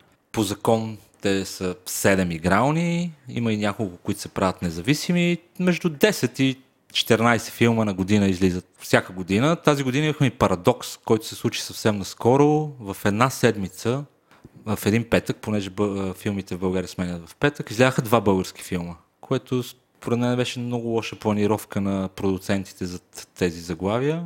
Кои са филмите? Единият беше новият филм на Стефан Командарев, който се нарича В кръг и другият е филмът Доза щастие, който се развива доста добре. Аз лично не съм го гледал, но с нетърпение аз гледах трейлера на Доза щастие и не знам, България... Има ли щастие или е някаква драма? Не, няма. То да, тежка драма е, социална драма е. Режат ли се вени, хвърчи ли кръв, Еленко? Дозата. Но всъщност, то проблема е, че гледах този трейлер и аз казвам, майко, не му повярвам, че те разказаха филма в трейлер, защото това е... А, аз не искам да гледам този филм, защото съм гледал трейлера, защото то беше сгъстен филма за две минути. Това е, това е моето мнение като човек, който... Би го гледал, приема се добре в интерес на истината от публиката самия филм и доста високо в бокс офиса на България. Вече трета седмица е в топ 2 на най-гледаните филми. А като казваш бокс офис, какъв седмичен бокс офис за стартираш филм се приема за хитов? Например, като се появи Аватар, какво беше. Е, Аватар ми е примерно айде Star Wars, сравнено Да, с да, какво- а, какво и- какво е като- кой е Тя предполагам, че е публична информация. Е, да, да, разбира се. Тя е абсолютно публична на, на сайта на Националния филмов център. Всеки може да, да я провери. Това, за което аз сещам за най-силно отворения филм, отворилия филм в България, беше Ледена епоха, може би две. Star Wars отваря с около стотина хиляди зрители. За български филм се смята, че между 10 и 15 хиляди е един доста силен старт на, на уикенда. Между другото, първия уикенд е определящ за живота на всеки един филм на, на база тези резултати, които са постигнати в тези три дни, петък, събота и неделя. Програматорите на кината определят вече следващите седмици за филма и наистина е много важно да бъде съсредоточена рекламата преди първия уикенд, а не след това, защото наистина ако филма не тръгне добре, той се развива слабо натам. За мен е като някой човек, който се опита средно обективно да се информира как си прекарва свободното време. Няма адекватна медия за която да ми разкаже добро ревю на театър. Според мен няма и адекватна медия, която да разкаже предварително за хубав или лош български филм. Доколко това според тебе влияе негативно или позитивно на продажбите. Защото, ей богу, аз първо не знам коя театрална постановка е окей. И никога не съм могъл. В смисъл, това имаше много време Капитал Лайт. Има вестни култура или не знам какво не знам. Никога някакси не съм успял да, не съм успял да открия тези пазари, също и за, и за българските филми. Нали? Освен един трейлър, който аз мога да си направя някакъв извод, някакси няма киномедия и това е доста пагубно според мен за качествените неща. Така да, съгласен съм с теб. Проблема отново идва, че когато се заро- зароди идеята за, за филм и когато ти намериш неговото финансиране, абсолютно всички средства се разходват за неговото произвеждане. Снимане, актьори и така. Никой не мисли за промоцията на този филм, за неговата реклама, за неговата дистрибуция. В Съединените щати там е разпределено много лесно и много просто. Там две трети от бюджета са за, неговия, за неговата продукция, една трета е за неговата реклама. Като за реклама говорим от първия ден на започването на снимки на продукция. Mm-hmm. Тоест там започва пиар, започва платена реклама, Интервюта. интервюта, докато тук заснема се филма с бюджет от милиони 200-300 хиляди лева.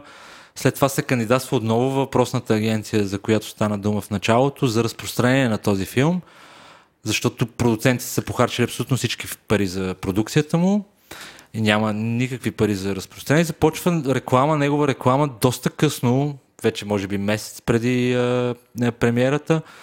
Там вече парите, които се получават са между 20 и 25 хиляди лева, което на фона на милиони 300, с които ти си го заснел, е един доста, доста нисък процент. Тоест той въобще не отговаря на, на американския стандарт, който е доказано, че работи две трети продукция, една трета реклама и промоция на филма. Но нямаме медии, съгласен съм. Има няколко предавания по разните ефирни телевизии, които мъждукат в разни негледаеми часове или рано сутрин, или късно вечер. А, нямаме и онлайн медия, която се би запълнила тая ниша, но и съм, проблема е, че самите продуценти някакси не търсят а, а, път към а, тези медии. За режисьорите не бих искал даже да, да започвам темата, защото пък има и някои, които дори не ги интересува техния филм, кой го гледа, стига ли въобще до правилната публика, за който те са имали идея. Та, проблема е някакси двустранен, но смятам, че пак с навлизането на, на, на технологиите може би ще се бъде решен до някъде. Ще се балансира пазара. Ще се балансира Който ще пазара. в Netflix. А ние си говорихме при това, кои са най-успешните български филми? Ти ме изненада с тази статистика. Защото си говорихме за топ 1, 2, 3. Да, топ 1, 2, 3 а, е пак след 90-та година, тъй като преди това статистиката не е била точна, тя е била доста изкуствено завишена, защото знаете, че в застроя е било много важно да киното да бъде много силно, и то е много силен пропаганден канал за всеки един тоталитарен строй. И в тези години сме имали филми като Хана Спарус по 3, 4, 5 милиона зрители. Но откакто се води регулярна статистика, това е след а, 90-91 година, най-успешният български филм като зрители е Мисия Лондон. А, на второ място е Love.net. На трето място е Шменти Капели. И единственото, което ги обединява според мен е жанра. Така или иначе е някаква не е самоирония. драма. Да, не е драма, самоирония, лека черна комедия. И всъщност, да, ние имаме голям проблем с жанровете в, в българското кино. То аз четах, мисля, че беше в някакво изискано американско списание, че жанра комедия общо взето умира в по големите екрани, защото хората свикнали В. България е умрял отдавна. Затова и хората искат да гледат само мъка и кръв. Не, не иска да гледат мъка и кръв, ма Не, майтап е моето това. мнение на водещ на подкаст е, Много че... е трудно да се направи добра комедия, това е истината. И според мен Това е най-трудно- е най-трудният супер- жанр. Супер, супер трудно е това. След риба наречена Ланда, вече няма никакви комедии. Аз не знам, само това мога да кажа. Така е. Е, Не знам, не знам. Как се, значи ти накратко засегна това, но как се а, определят процентите, които печели един филм, като се пуска в кино? Тоест ти каза, че киносалон взема половината, ако не взема и такса дигитализация. Така е, да. Значи киносалона е облагодетелстван във всички положения. Той първо взима такса, въпросната такса, второ взима половината, но това е в предпремиерната и премиерната седмица. Оттам нататък процента продължава да се променя в полза на киносалона.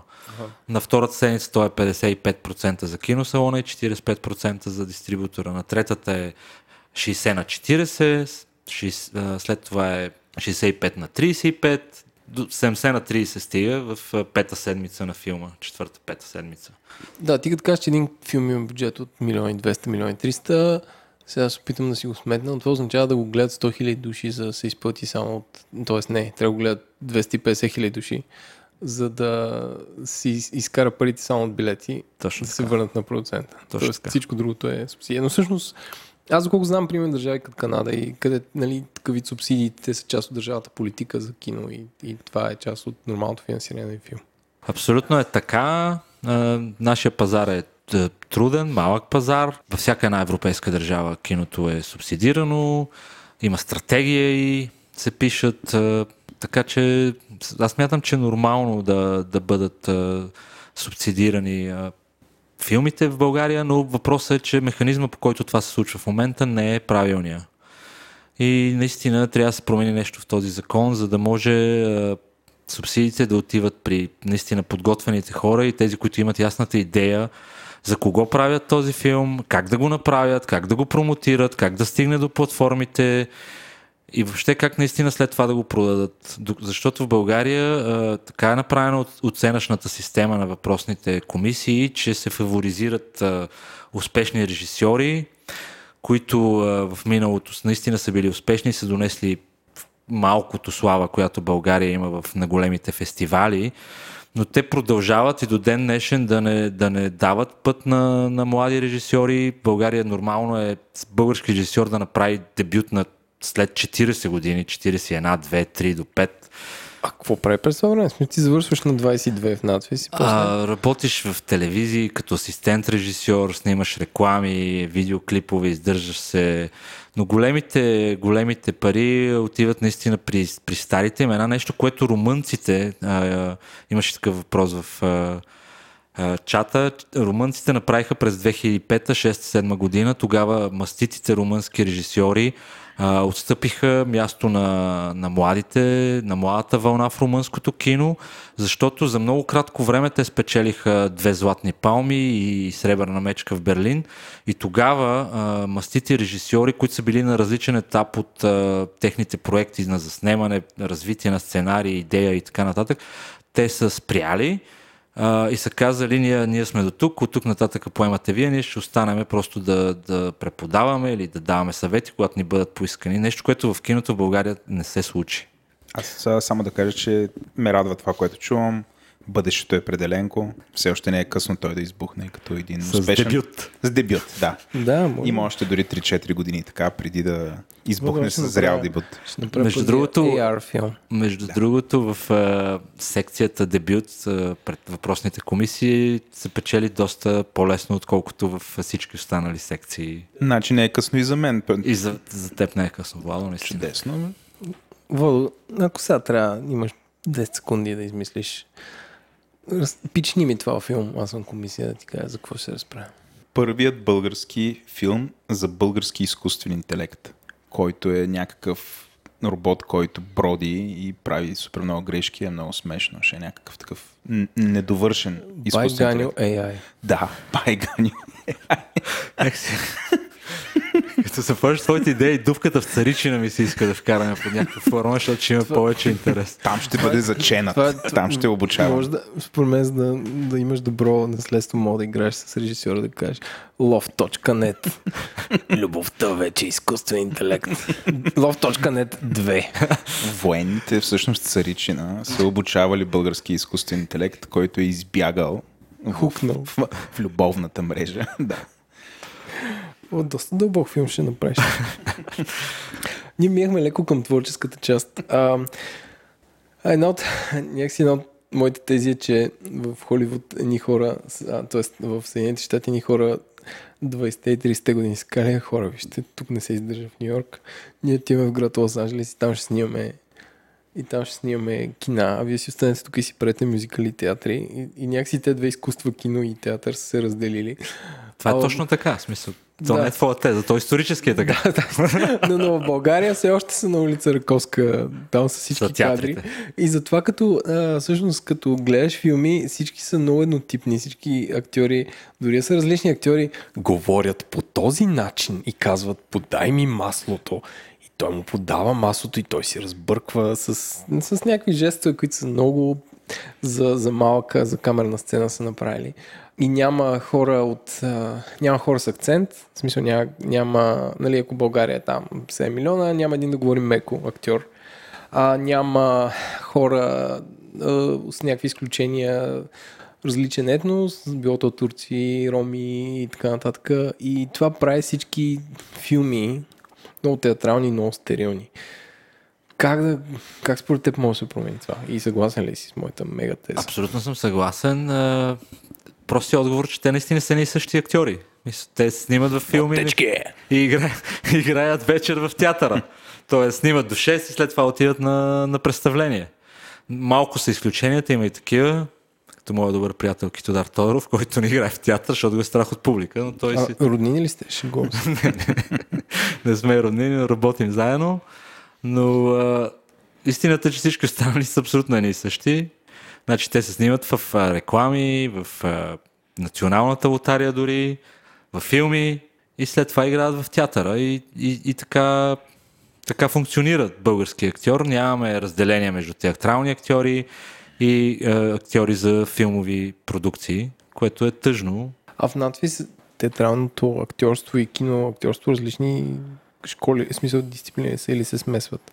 Смесват се или и там според мен. информатика? Въпреки че аз самия Да. нямам нищо общо с надвис, но гледайки от афиша, че и същи хора участват в постановки и след това във филмите, очевидно се смесват в някакъв момент. Нашия, се казва, слушател Ивел Хаджиев пита, как се откриват актьорите? Ам, казвам това, защото аз а, от моя от моя ресърч за български филми, които носих на моят приятел в Далечна Азия, филма, който абсолютно ме потреса и хареса и може би най-хубав български филм, който съм гледал, Точка, е а, с Ли- лице надолу. С лице надолу, Да. на Кален Калев. Където после разбрах, че повечето хора не са актьори.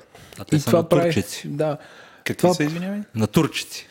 Играят себе си. Играят себе си. да. Владо, мен, Както тебе, аз и това- Еленко в този Да. подкаст, ние играем себе си. Да. Да, е, затова е толкова успешен. а, и, и защо повече хора не правят така? Повече хора от към как се казва, режисьори, рисково ли е, арт проект ли е, трудно ли е? Със сигурност всичко, което ти изброи е истина. Първо, че е рисково, трудно се работи с такива хора. Напоследък това, което ми не беше направило впечатление е, е ролята на Серафим Тодоров, който игра в един български филм. Серафим Тодоров е български боксер с сребърен медал от Олимпиада. Е, игра в един български филм снимка Силки. Направи Последния наистина... победил този... Последния победил Мей... Мей- Флойд Мей... Мейуедър. Да. Да, и е, всъщност не последния, той е единствения, доколкото знам, който го е победил. Макар и по точки в аматьорски бокси и така нататък. И има супер кул мустак също така. Така е, да. Този човек а, играеше а, собственик на, на автокъща в този филм и, и се справяше според мен наистина брилянтно. В този филм а, участваше и, и българския актьор, който беше номиниран в, а, в а, филма Зелената, как се наричаше? Миля. Не Миля.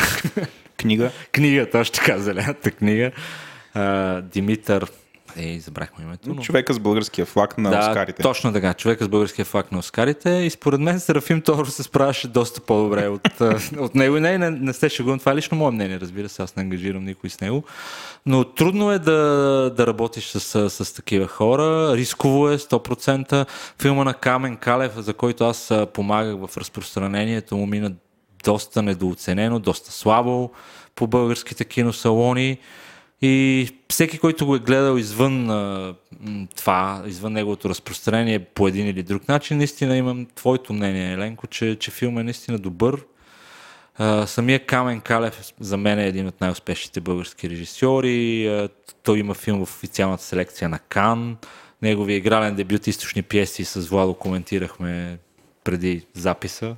Филма е наистина различен от това, което се показва и, и което битува така за, за българското кино. Направи фурор тогава. След това той засне още един филм Острова, който за мен не беше толкова успешен. Сега има нови проекти, ще видим какво, какво ще произлезе от това. Имали сме някакви успехи в миналото на, на, на големите фестивали. Значи фестивалите се делят основно на клас А, каквито са Кан, Берлин, Венеция за Европа. Понеже има цяла глава, тук съм Аха. се заделил за фестивалите. Последен въпрос от, от типа на продукцията, без да влизаме много в креатив, защото някакси... О, индивидуален там силата, креатив. да. Случва ли се в България документално кино? Има ли, има ли финансиране от този фонд, който ти разкажа Да. за това нещо? И що аз не съм чувал такова нещо? Като Еленко е, да, знаеш е. З- Въпросният закон, а, той регламентира 7 игрални, 14 документални филма. 14 документални. Точно така Деме. годишно и 160 минути анимация.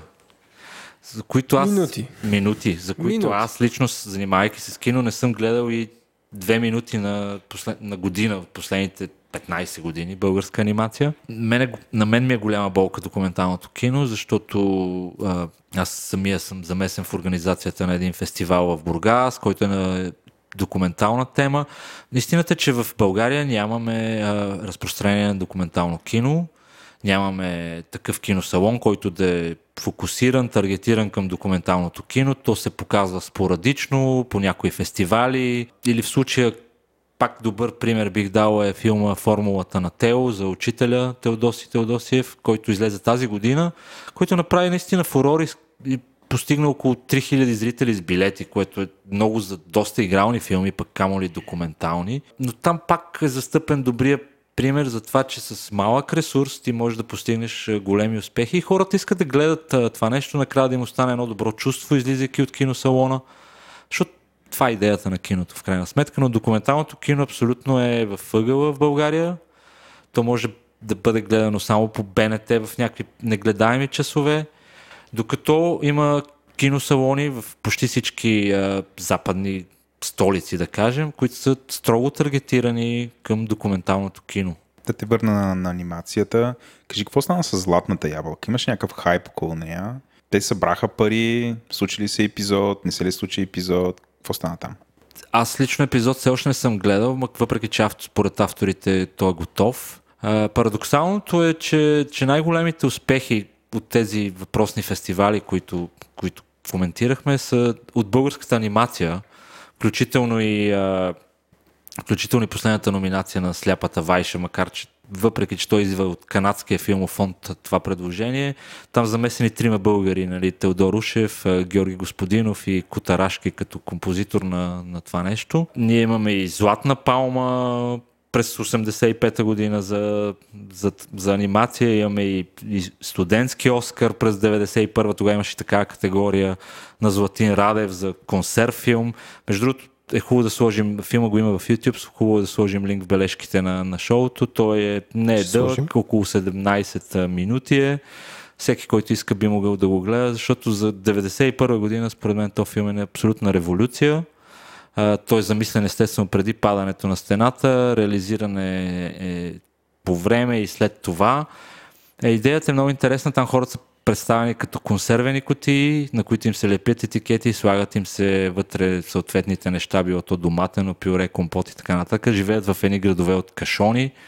И, и тази идея е оценена много високо дори от филмовата академия в Съединените щати. минаваме към другата глава, така се каже, за фестивалите. Защо се правят фестивали? Доста често фестивалите са единствения начин един филм да стигне до, до зрителите в съответната държава, тъй като правата за, за показ на фестивал на даден филм са доста по-низки от неговото регулярно разпространение по кината. Тоест, ти може да искаш много един филм да го покажеш в България, но неговата цена за разпространение по киносалоните е доста висока, към което ти като добавиш и другите разходи, като преводи, плакати, реклама, вече да стане абсолютно нерентабилно. И вече е, фестивала е единствения шанс той да, да срещне публиката си в България. Пак, както казах, таксата е, е доста по-ниска преводите, за съжаление, дори в 2019 година по някой път се осъществяват посредством лаптоп, проектор и човек физически, който сменя субтитрите на ръка. И това е истина а, за да може да бъдат спестени разходи от показа на, на един филм. Бума на фестивалите е точно, точно това, че, че много филми, които иначе не биха били регулярно разпространени по кината, могат да, да бъдат показани, съответно да бъдат поканени техните автори, те да, да изнесат някаква лекция или workshop или въпроси и отговори преди след прожекцията, което е интересно на, за хората и, и фестивалите, според мен, България наистина бележат голям бум последните години. Аз за фестивалите съм запомнил, че винаги е изключително трудно човек да си ни купи билет. Защо е толкова трудно, гаддемит? Някакси а, самите киносалони се оттракаха и вече, въпреки че плащаш 2 лева отгоре, защото си платил с кредитна карта, някакси мога да отидеш със своя смартфон и да влезеш и да гледаш филм. Не навсякъде. В смисъл, къде не може? Ми не можеш да влезеш в примерно, ако си купиш билет от билетния център на, на НДК, зала едно. Не, не, не, говоря ти за, примерно, какво гледах последно? Терминатор, Феминатор гледах последно, mm-hmm. Терминатор 5.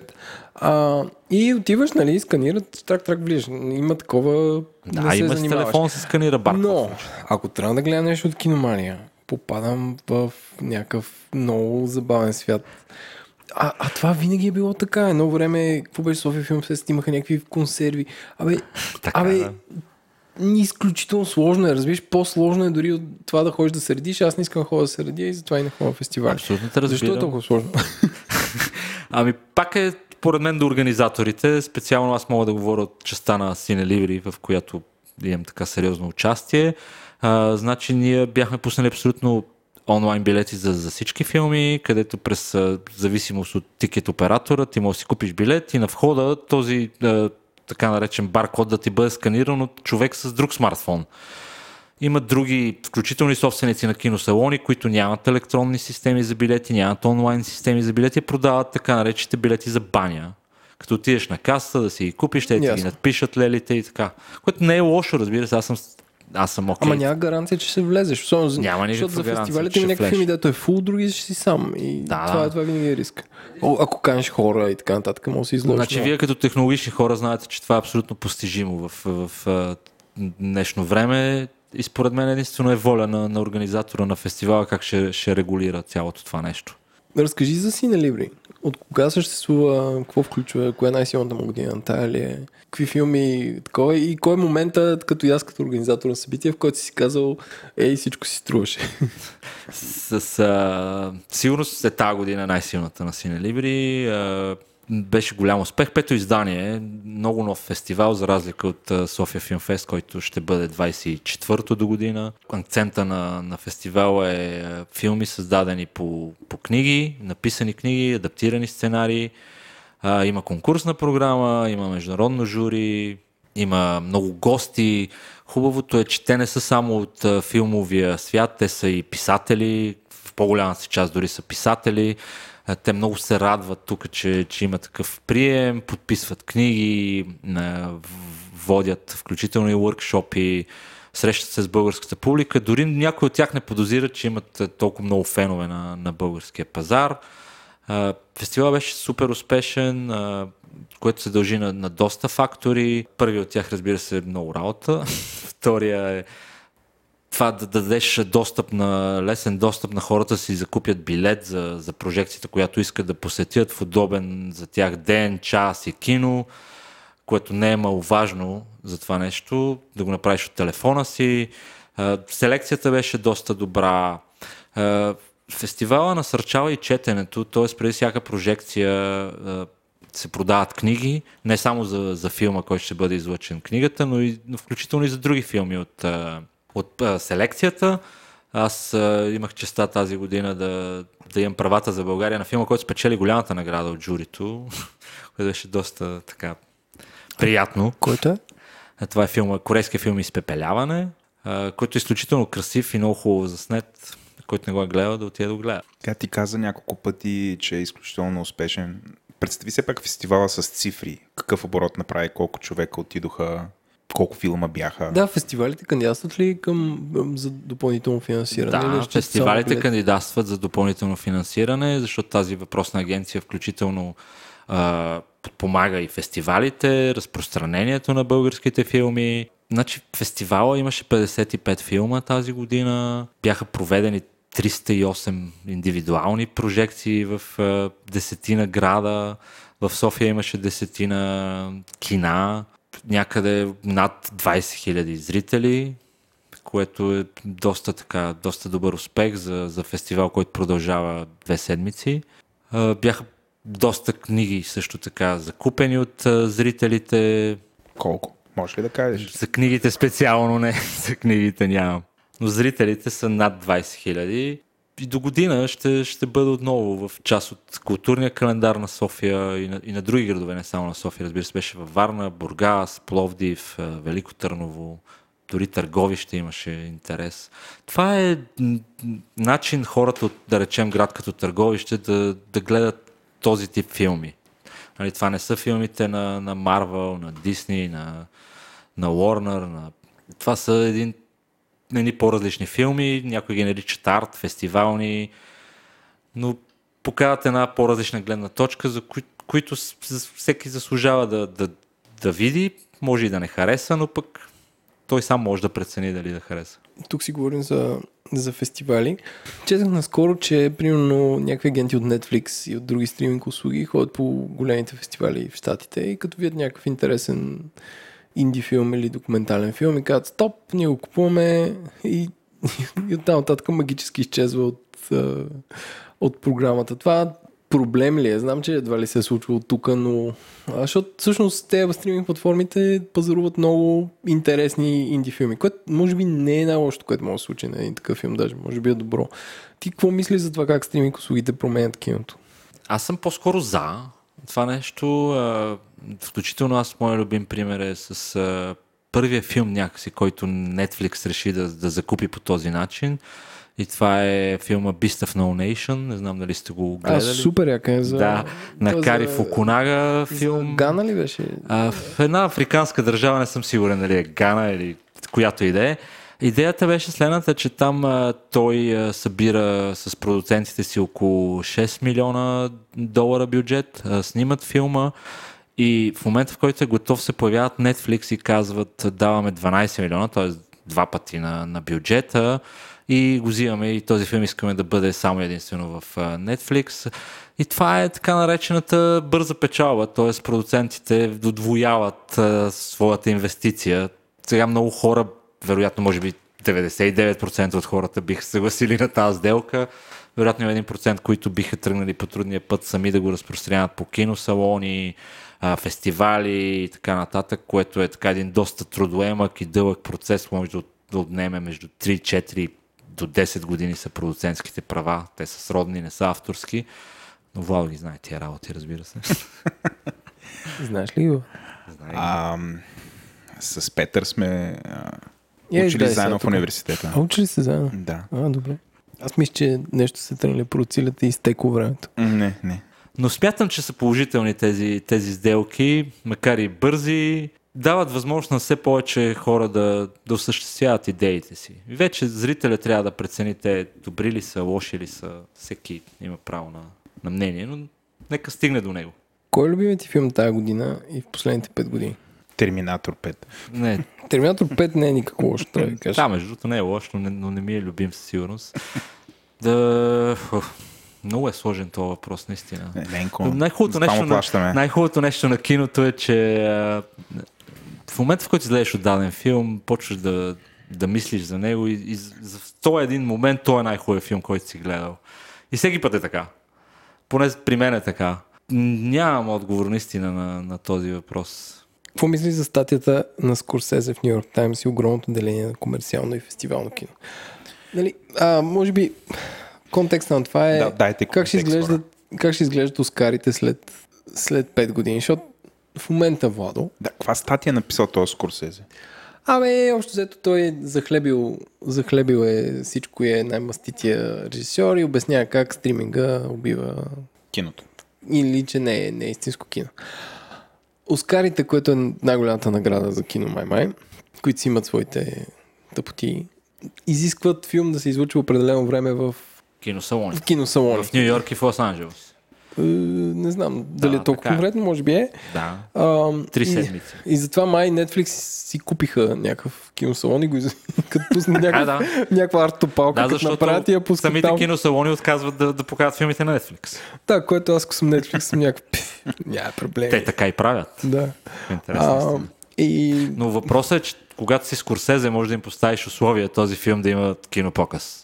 Нали, много млади режисьори нямат тази привилегия да кажат, искаме нашия филм да бъде за Оскари и Netflix казват, ние имаме 160 милиона абоната и всъщност вашите щения не ни вълнуват. Но когато си Скорсезе, те не могат да пренебрегнат това нещо. това заради The Irishman ли се прави според Да, да, 100% заради The Irishman. Какво е The Irishman? Това е новия филм на Скорсезе, който тия дни ще удари Netflix. Така. В неделя. И аз и... Тоест, да, ето, дами и господа, ако слушате този подкаст след неделя, отваряте Netflix и, и гледате филма The Irishman, който... А, всъщност, филм на годината печели ли от, от Netflix? Май не. За сега не е. За сега не. Но до година. В Кан имат големи проблеми Netflix, фестивала. А там, защото са французи, нали? да. И не само, разбира се, но... А там какво беше условието? В смисъл беше много странно. Те, този филм Уджа, нека се каже за, Уджа, прасе, да, точно за прасето. Окей. Не Окей. беше прасе. Не беше прасе, Прасе беше, беше като нещо. между хипопотам и... Да. И пр- прасе нещо като мене. Прасееше, прасееше. Ма то беше флоп, според мен. Изглеждаше много впечатляващо визуално. Между другото, аз искам да те попитам нещо друго. Аз съм абонат на трите платформи. HBO. Amazon Prime Video и Netflix. Тия три платформи. Аз и на Apple TV вече. Apple TV, да. Я ти видя часовника? Ясно. Той го гледа А. на часовника.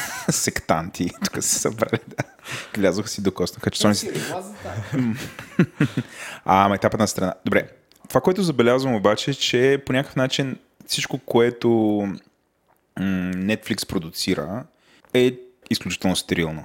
За разлика от това, което правят HBO. HBO има много по-малко на брой филми, но, но са ми някакви истински и дори да тръгна да гледам някакъв рендъм филм там, шанса той да ме хване. И сериал също така. Да говоря за сериали, извинявай. Как си го обясняваш това?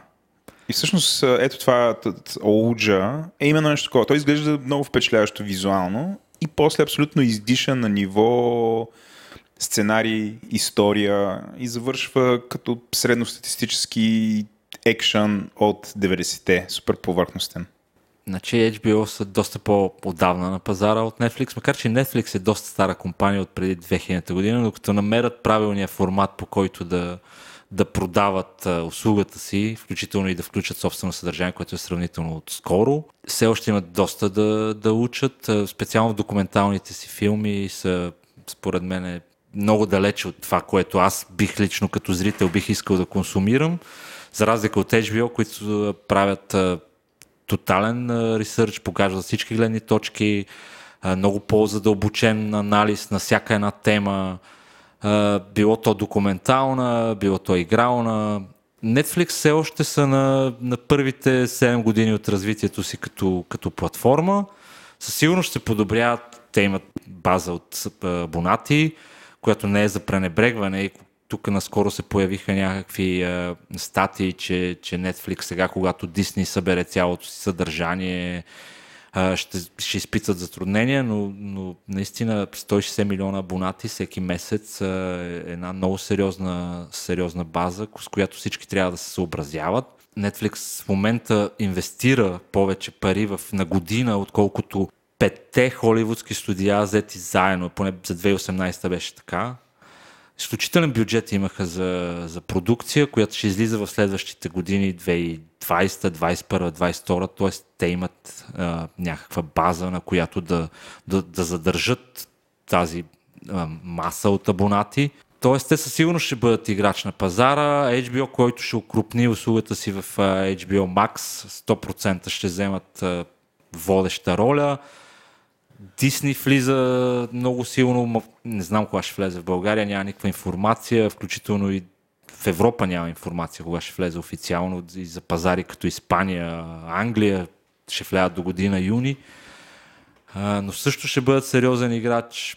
Амазон, благодарение на другия си бизнес и на това, че държат сървърите, няма как да, да не бъдат на този пазар въобще. Ще бъде много интересно, но киното винаги ще бъде някъде там, защото е социално преживяване, голямата зала, големия екран, хората, това да, да възприемеш един филм с други хора, да, да го коментираш след това.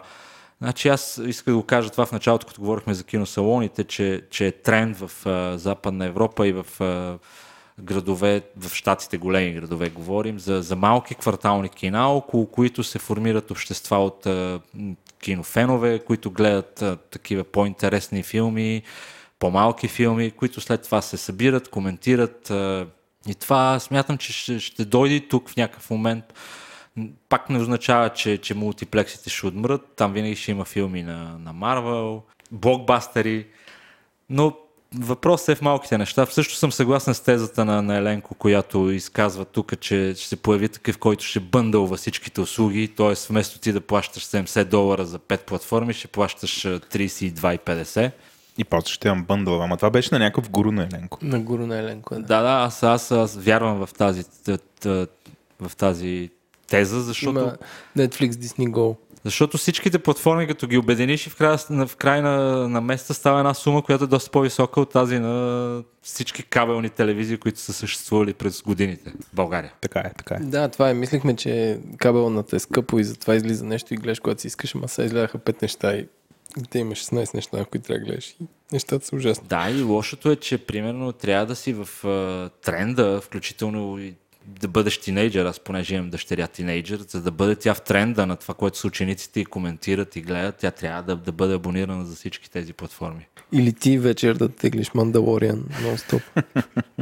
ами, а, аз искам да благодаря на Илия Темелков Тире Сурегаши, който спокойно мога да го пишем процент на този епизод, защото той зададе 96% от въпросите ние само интерпретираме тук като ни тъпи вълщи. Но шегите бяха откровено автентично мои.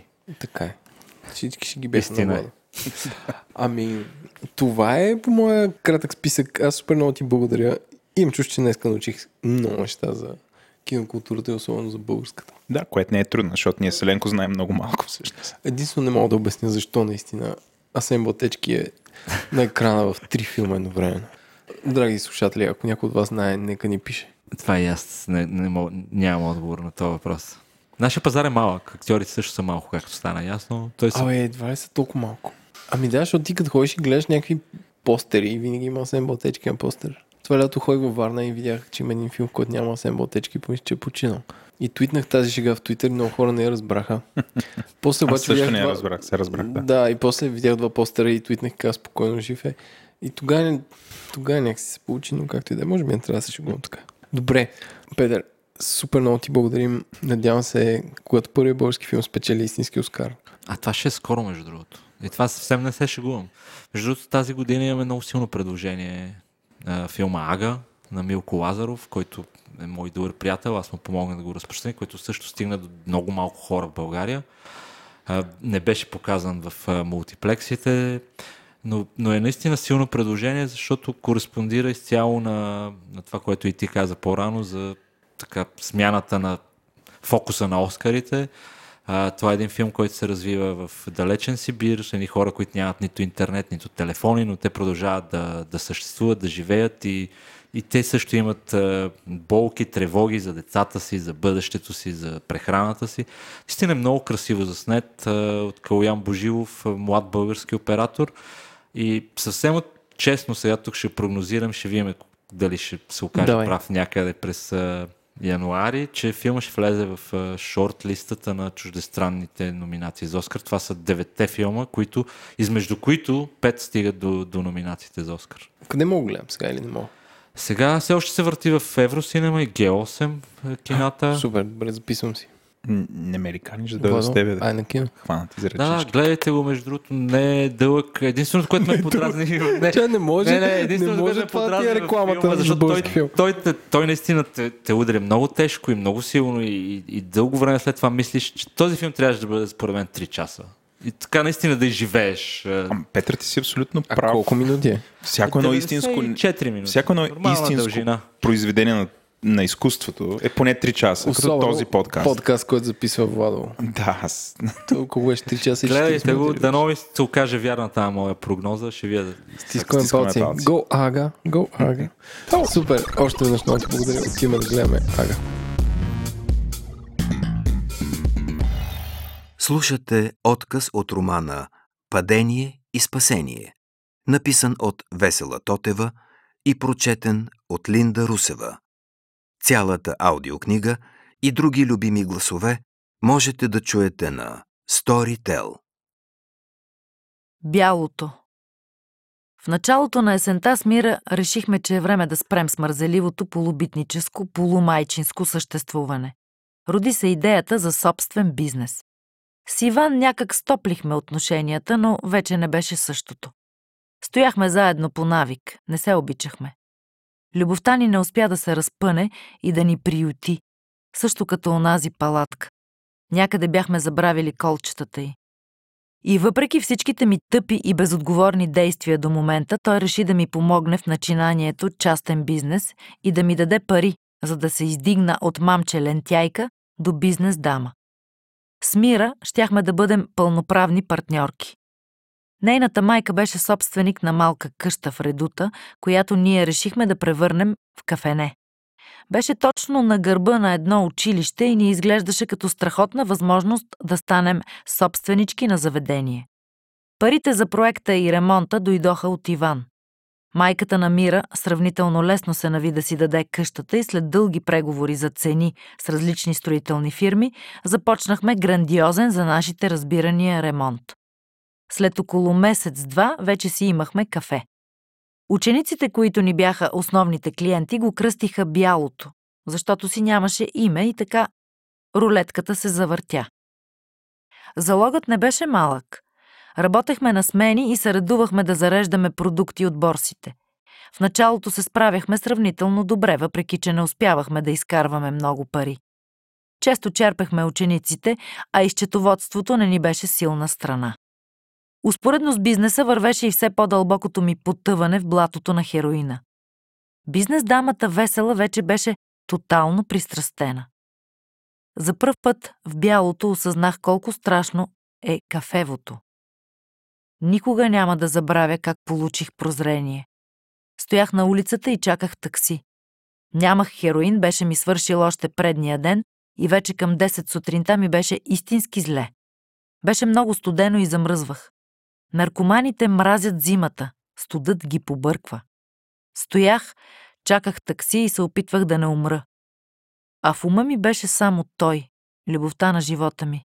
Нещото, което ще ме спаси от адските болки и ще ме накара да се усмихна. Най-силният оргазъм, който някога бях изпитвала, ми го носеше хероинът. Не мъж, а наркотик. И то най-гадният от всички. Ме караше да се чувствам истински щастлива. И нищо не искаше в замяна. Само да съм негова. Завинаги. Докато смъртта ни раздели. Как да не се влюбиш? Как да не се пристрастиш? Как да не си готова да умреш за него, с него, заради него? Там на онзи тротуар в редута разбрах, че наистина съм зависима и се оплаших. Но недостатъчно, защото моментното сепване не ме накара да спра, нито да потърся помощ. Кой търси помощ, когато е влюбен? Никой. Имах пари, дилърът ми все още не беше в затвора, всеки ден ми продаваше и нищо не ме притесняваше. Бързо забравих за ужаса, който изживях на онзи тротуар. Веднага след първото дръпване от цигарата, пълна състав. Опит за помощ В средата на зимата вече бях много затънала. Постоянно заспивах тук и там, пушех вече по 5 грама на ден и трудно ми стигаше. Мислех само как да стана, да отида да си купя и да се надрусам здраво. Точно тогава чух за доктор Герджикова, може би един от първите нарколози в София. Тя работеше на частно и приемаше наркомани от тях. Условието й беше да си с придружител, който ти е много близък, да в първите седмици от лечението да се грижи за теб. Не исках да въвличам близките ми в моето извратено любовно блато, но разбирах с повредения си мозък, че не мога да спра сама. Отидох с сестра ми. Спомням си как и казах. Извиках я у нас и за първи път произнесох скапаната дума на глас. Како? Аз съм наркоманка и трябва да се лекувам. Моля те, ела с мен при една лекарка, че трябвало да има някой с мен. Нямам особен спомен как реагира тя, но дойде. Сигурно не е било лесно. Трябва да кажа, че почти всички проблеми, които съм имала за разрешаване в живота си, първо ставаха достояние на сестра ми и след това на нашите. Като спах за пръв път с момче на доста крехка възраст, тя първа разбра. Като забременях, нашите бяха на почивка и пак тя първа разбра. Наркотиците, пак тя. Като някаква прокоба все така ставаше. Не знам защо. Малко след страшното признание за зависимостта ми вече бяхме в кабинета на доктор Герджикова. Първото ми впечатление от нея не беше много обещаващо. Трудно ми беше да й се доверя, но нямах друг избор. По онова време малко хора се занимаваха с наркозависими. Тя беше възрастна, доста изтързана и избръчкана жена, която палеше цигара от цигара, а в стаята, в която ни прие, така миришеше на трева, че малко се усъмних колко е читава тая леля. Разказах и как съм започнала, по колко пуша, колко често и така нататък. Тя беше изключително делова. Написа ми жълта рецепта с десетина различни видове лекарства и ни обясни по каква схема се пият. Трябваше да дойдем след три дни за нова рецепта. Нейният начин за лечение беше на основата на морфин, като заместител на хероина. Пиеш морфин на хапчета, докато избиеш абстиненцията, заедно с още 5-6 успокоителни. На третия ден започваш да намаляваш дозата и така за десетина дена си окей. Okay. Поне според докторката. Най-хубавото от всичко е, че ти взима около 300 лева, ама не дава никаква гаранция, че ще се оправиш. Мантрата й беше, че зависимостта към хероина е толкова яка, че само силната воля може да те накара да спреш, а всичките хапове са си ей така, за всеки случай. Е, разбира се, чинно купихме хапчетата и започнах да се друсам, този път съвсем легално и с морфин. И то под вещото наблюдение на кака, която внимаваше кое в колко си пия и нещо да не предозирам. Лекарката я предупреди да не ми дава хапчетата да стоят при мен, че можело да направя някоя глупост. Не бях от най-съвестните пациенти и още на третия ден реших, че се връщам в кафето да си работя и ще си пия морфина сама. Наркоманите са изключително изобретателни хора. Много добре умеят да убеждават близките си, че са добре, че всичко е под контрол и така нататък. Сестра ми също повярва, че съм добре и мога да се оправя сама. И ми даде рецепти, хапчета, всичко. Точно тогава Иван, с когото все още фиктивно се водехме гаджета, въпреки че нещата изобщо не вървяха, се прибра от някакво пътуване и ме видя. Видя и всичките разноцветни хапченца, оставени на полицата в кухнята и неадекватната ми заспала физиономия. Попитаме какво става и аз измислих, че си лекувам нервите, защото съм много изнервена напоследък. Първите секунди беше изненадан, после побесня. Абе, Пикло, ти на кой ги разправяш тия? Какво ти е на нервите? Имаш всичко. Кое е това 20 годишно момиче, което има нещата, които имаш ти? И беше прав. Осъзнах го и си признах, че от половин година пуша всеки ден хероин по няколко пъти. Казах, че съм пристрастена, че в момента се опитвам да се лекувам и ми трябва помощ, не крясъци. Гневът му вече беше стигнал крайната си точка. Виждах го като вулкан, който всеки момент ще избухне и всичко след това ще изчезне под горещата лава на яростта. Крещеше, че съм го предала, че съм го лъгала и поиска да се разделим. Ние всъщност отдавна се бяхме разделили. Просто физически вещите му стояха в апартамента и от време на време деляхме едно легло. След скандала излезе и не се прибра няколко дни. Не ми се и обаждаше. Междувременно си ходех на работа в кафето заедно с Мира. Там нещата също много не вървяха. Изобщо нищо не вървеше. Точно тогава срещнах Жоро.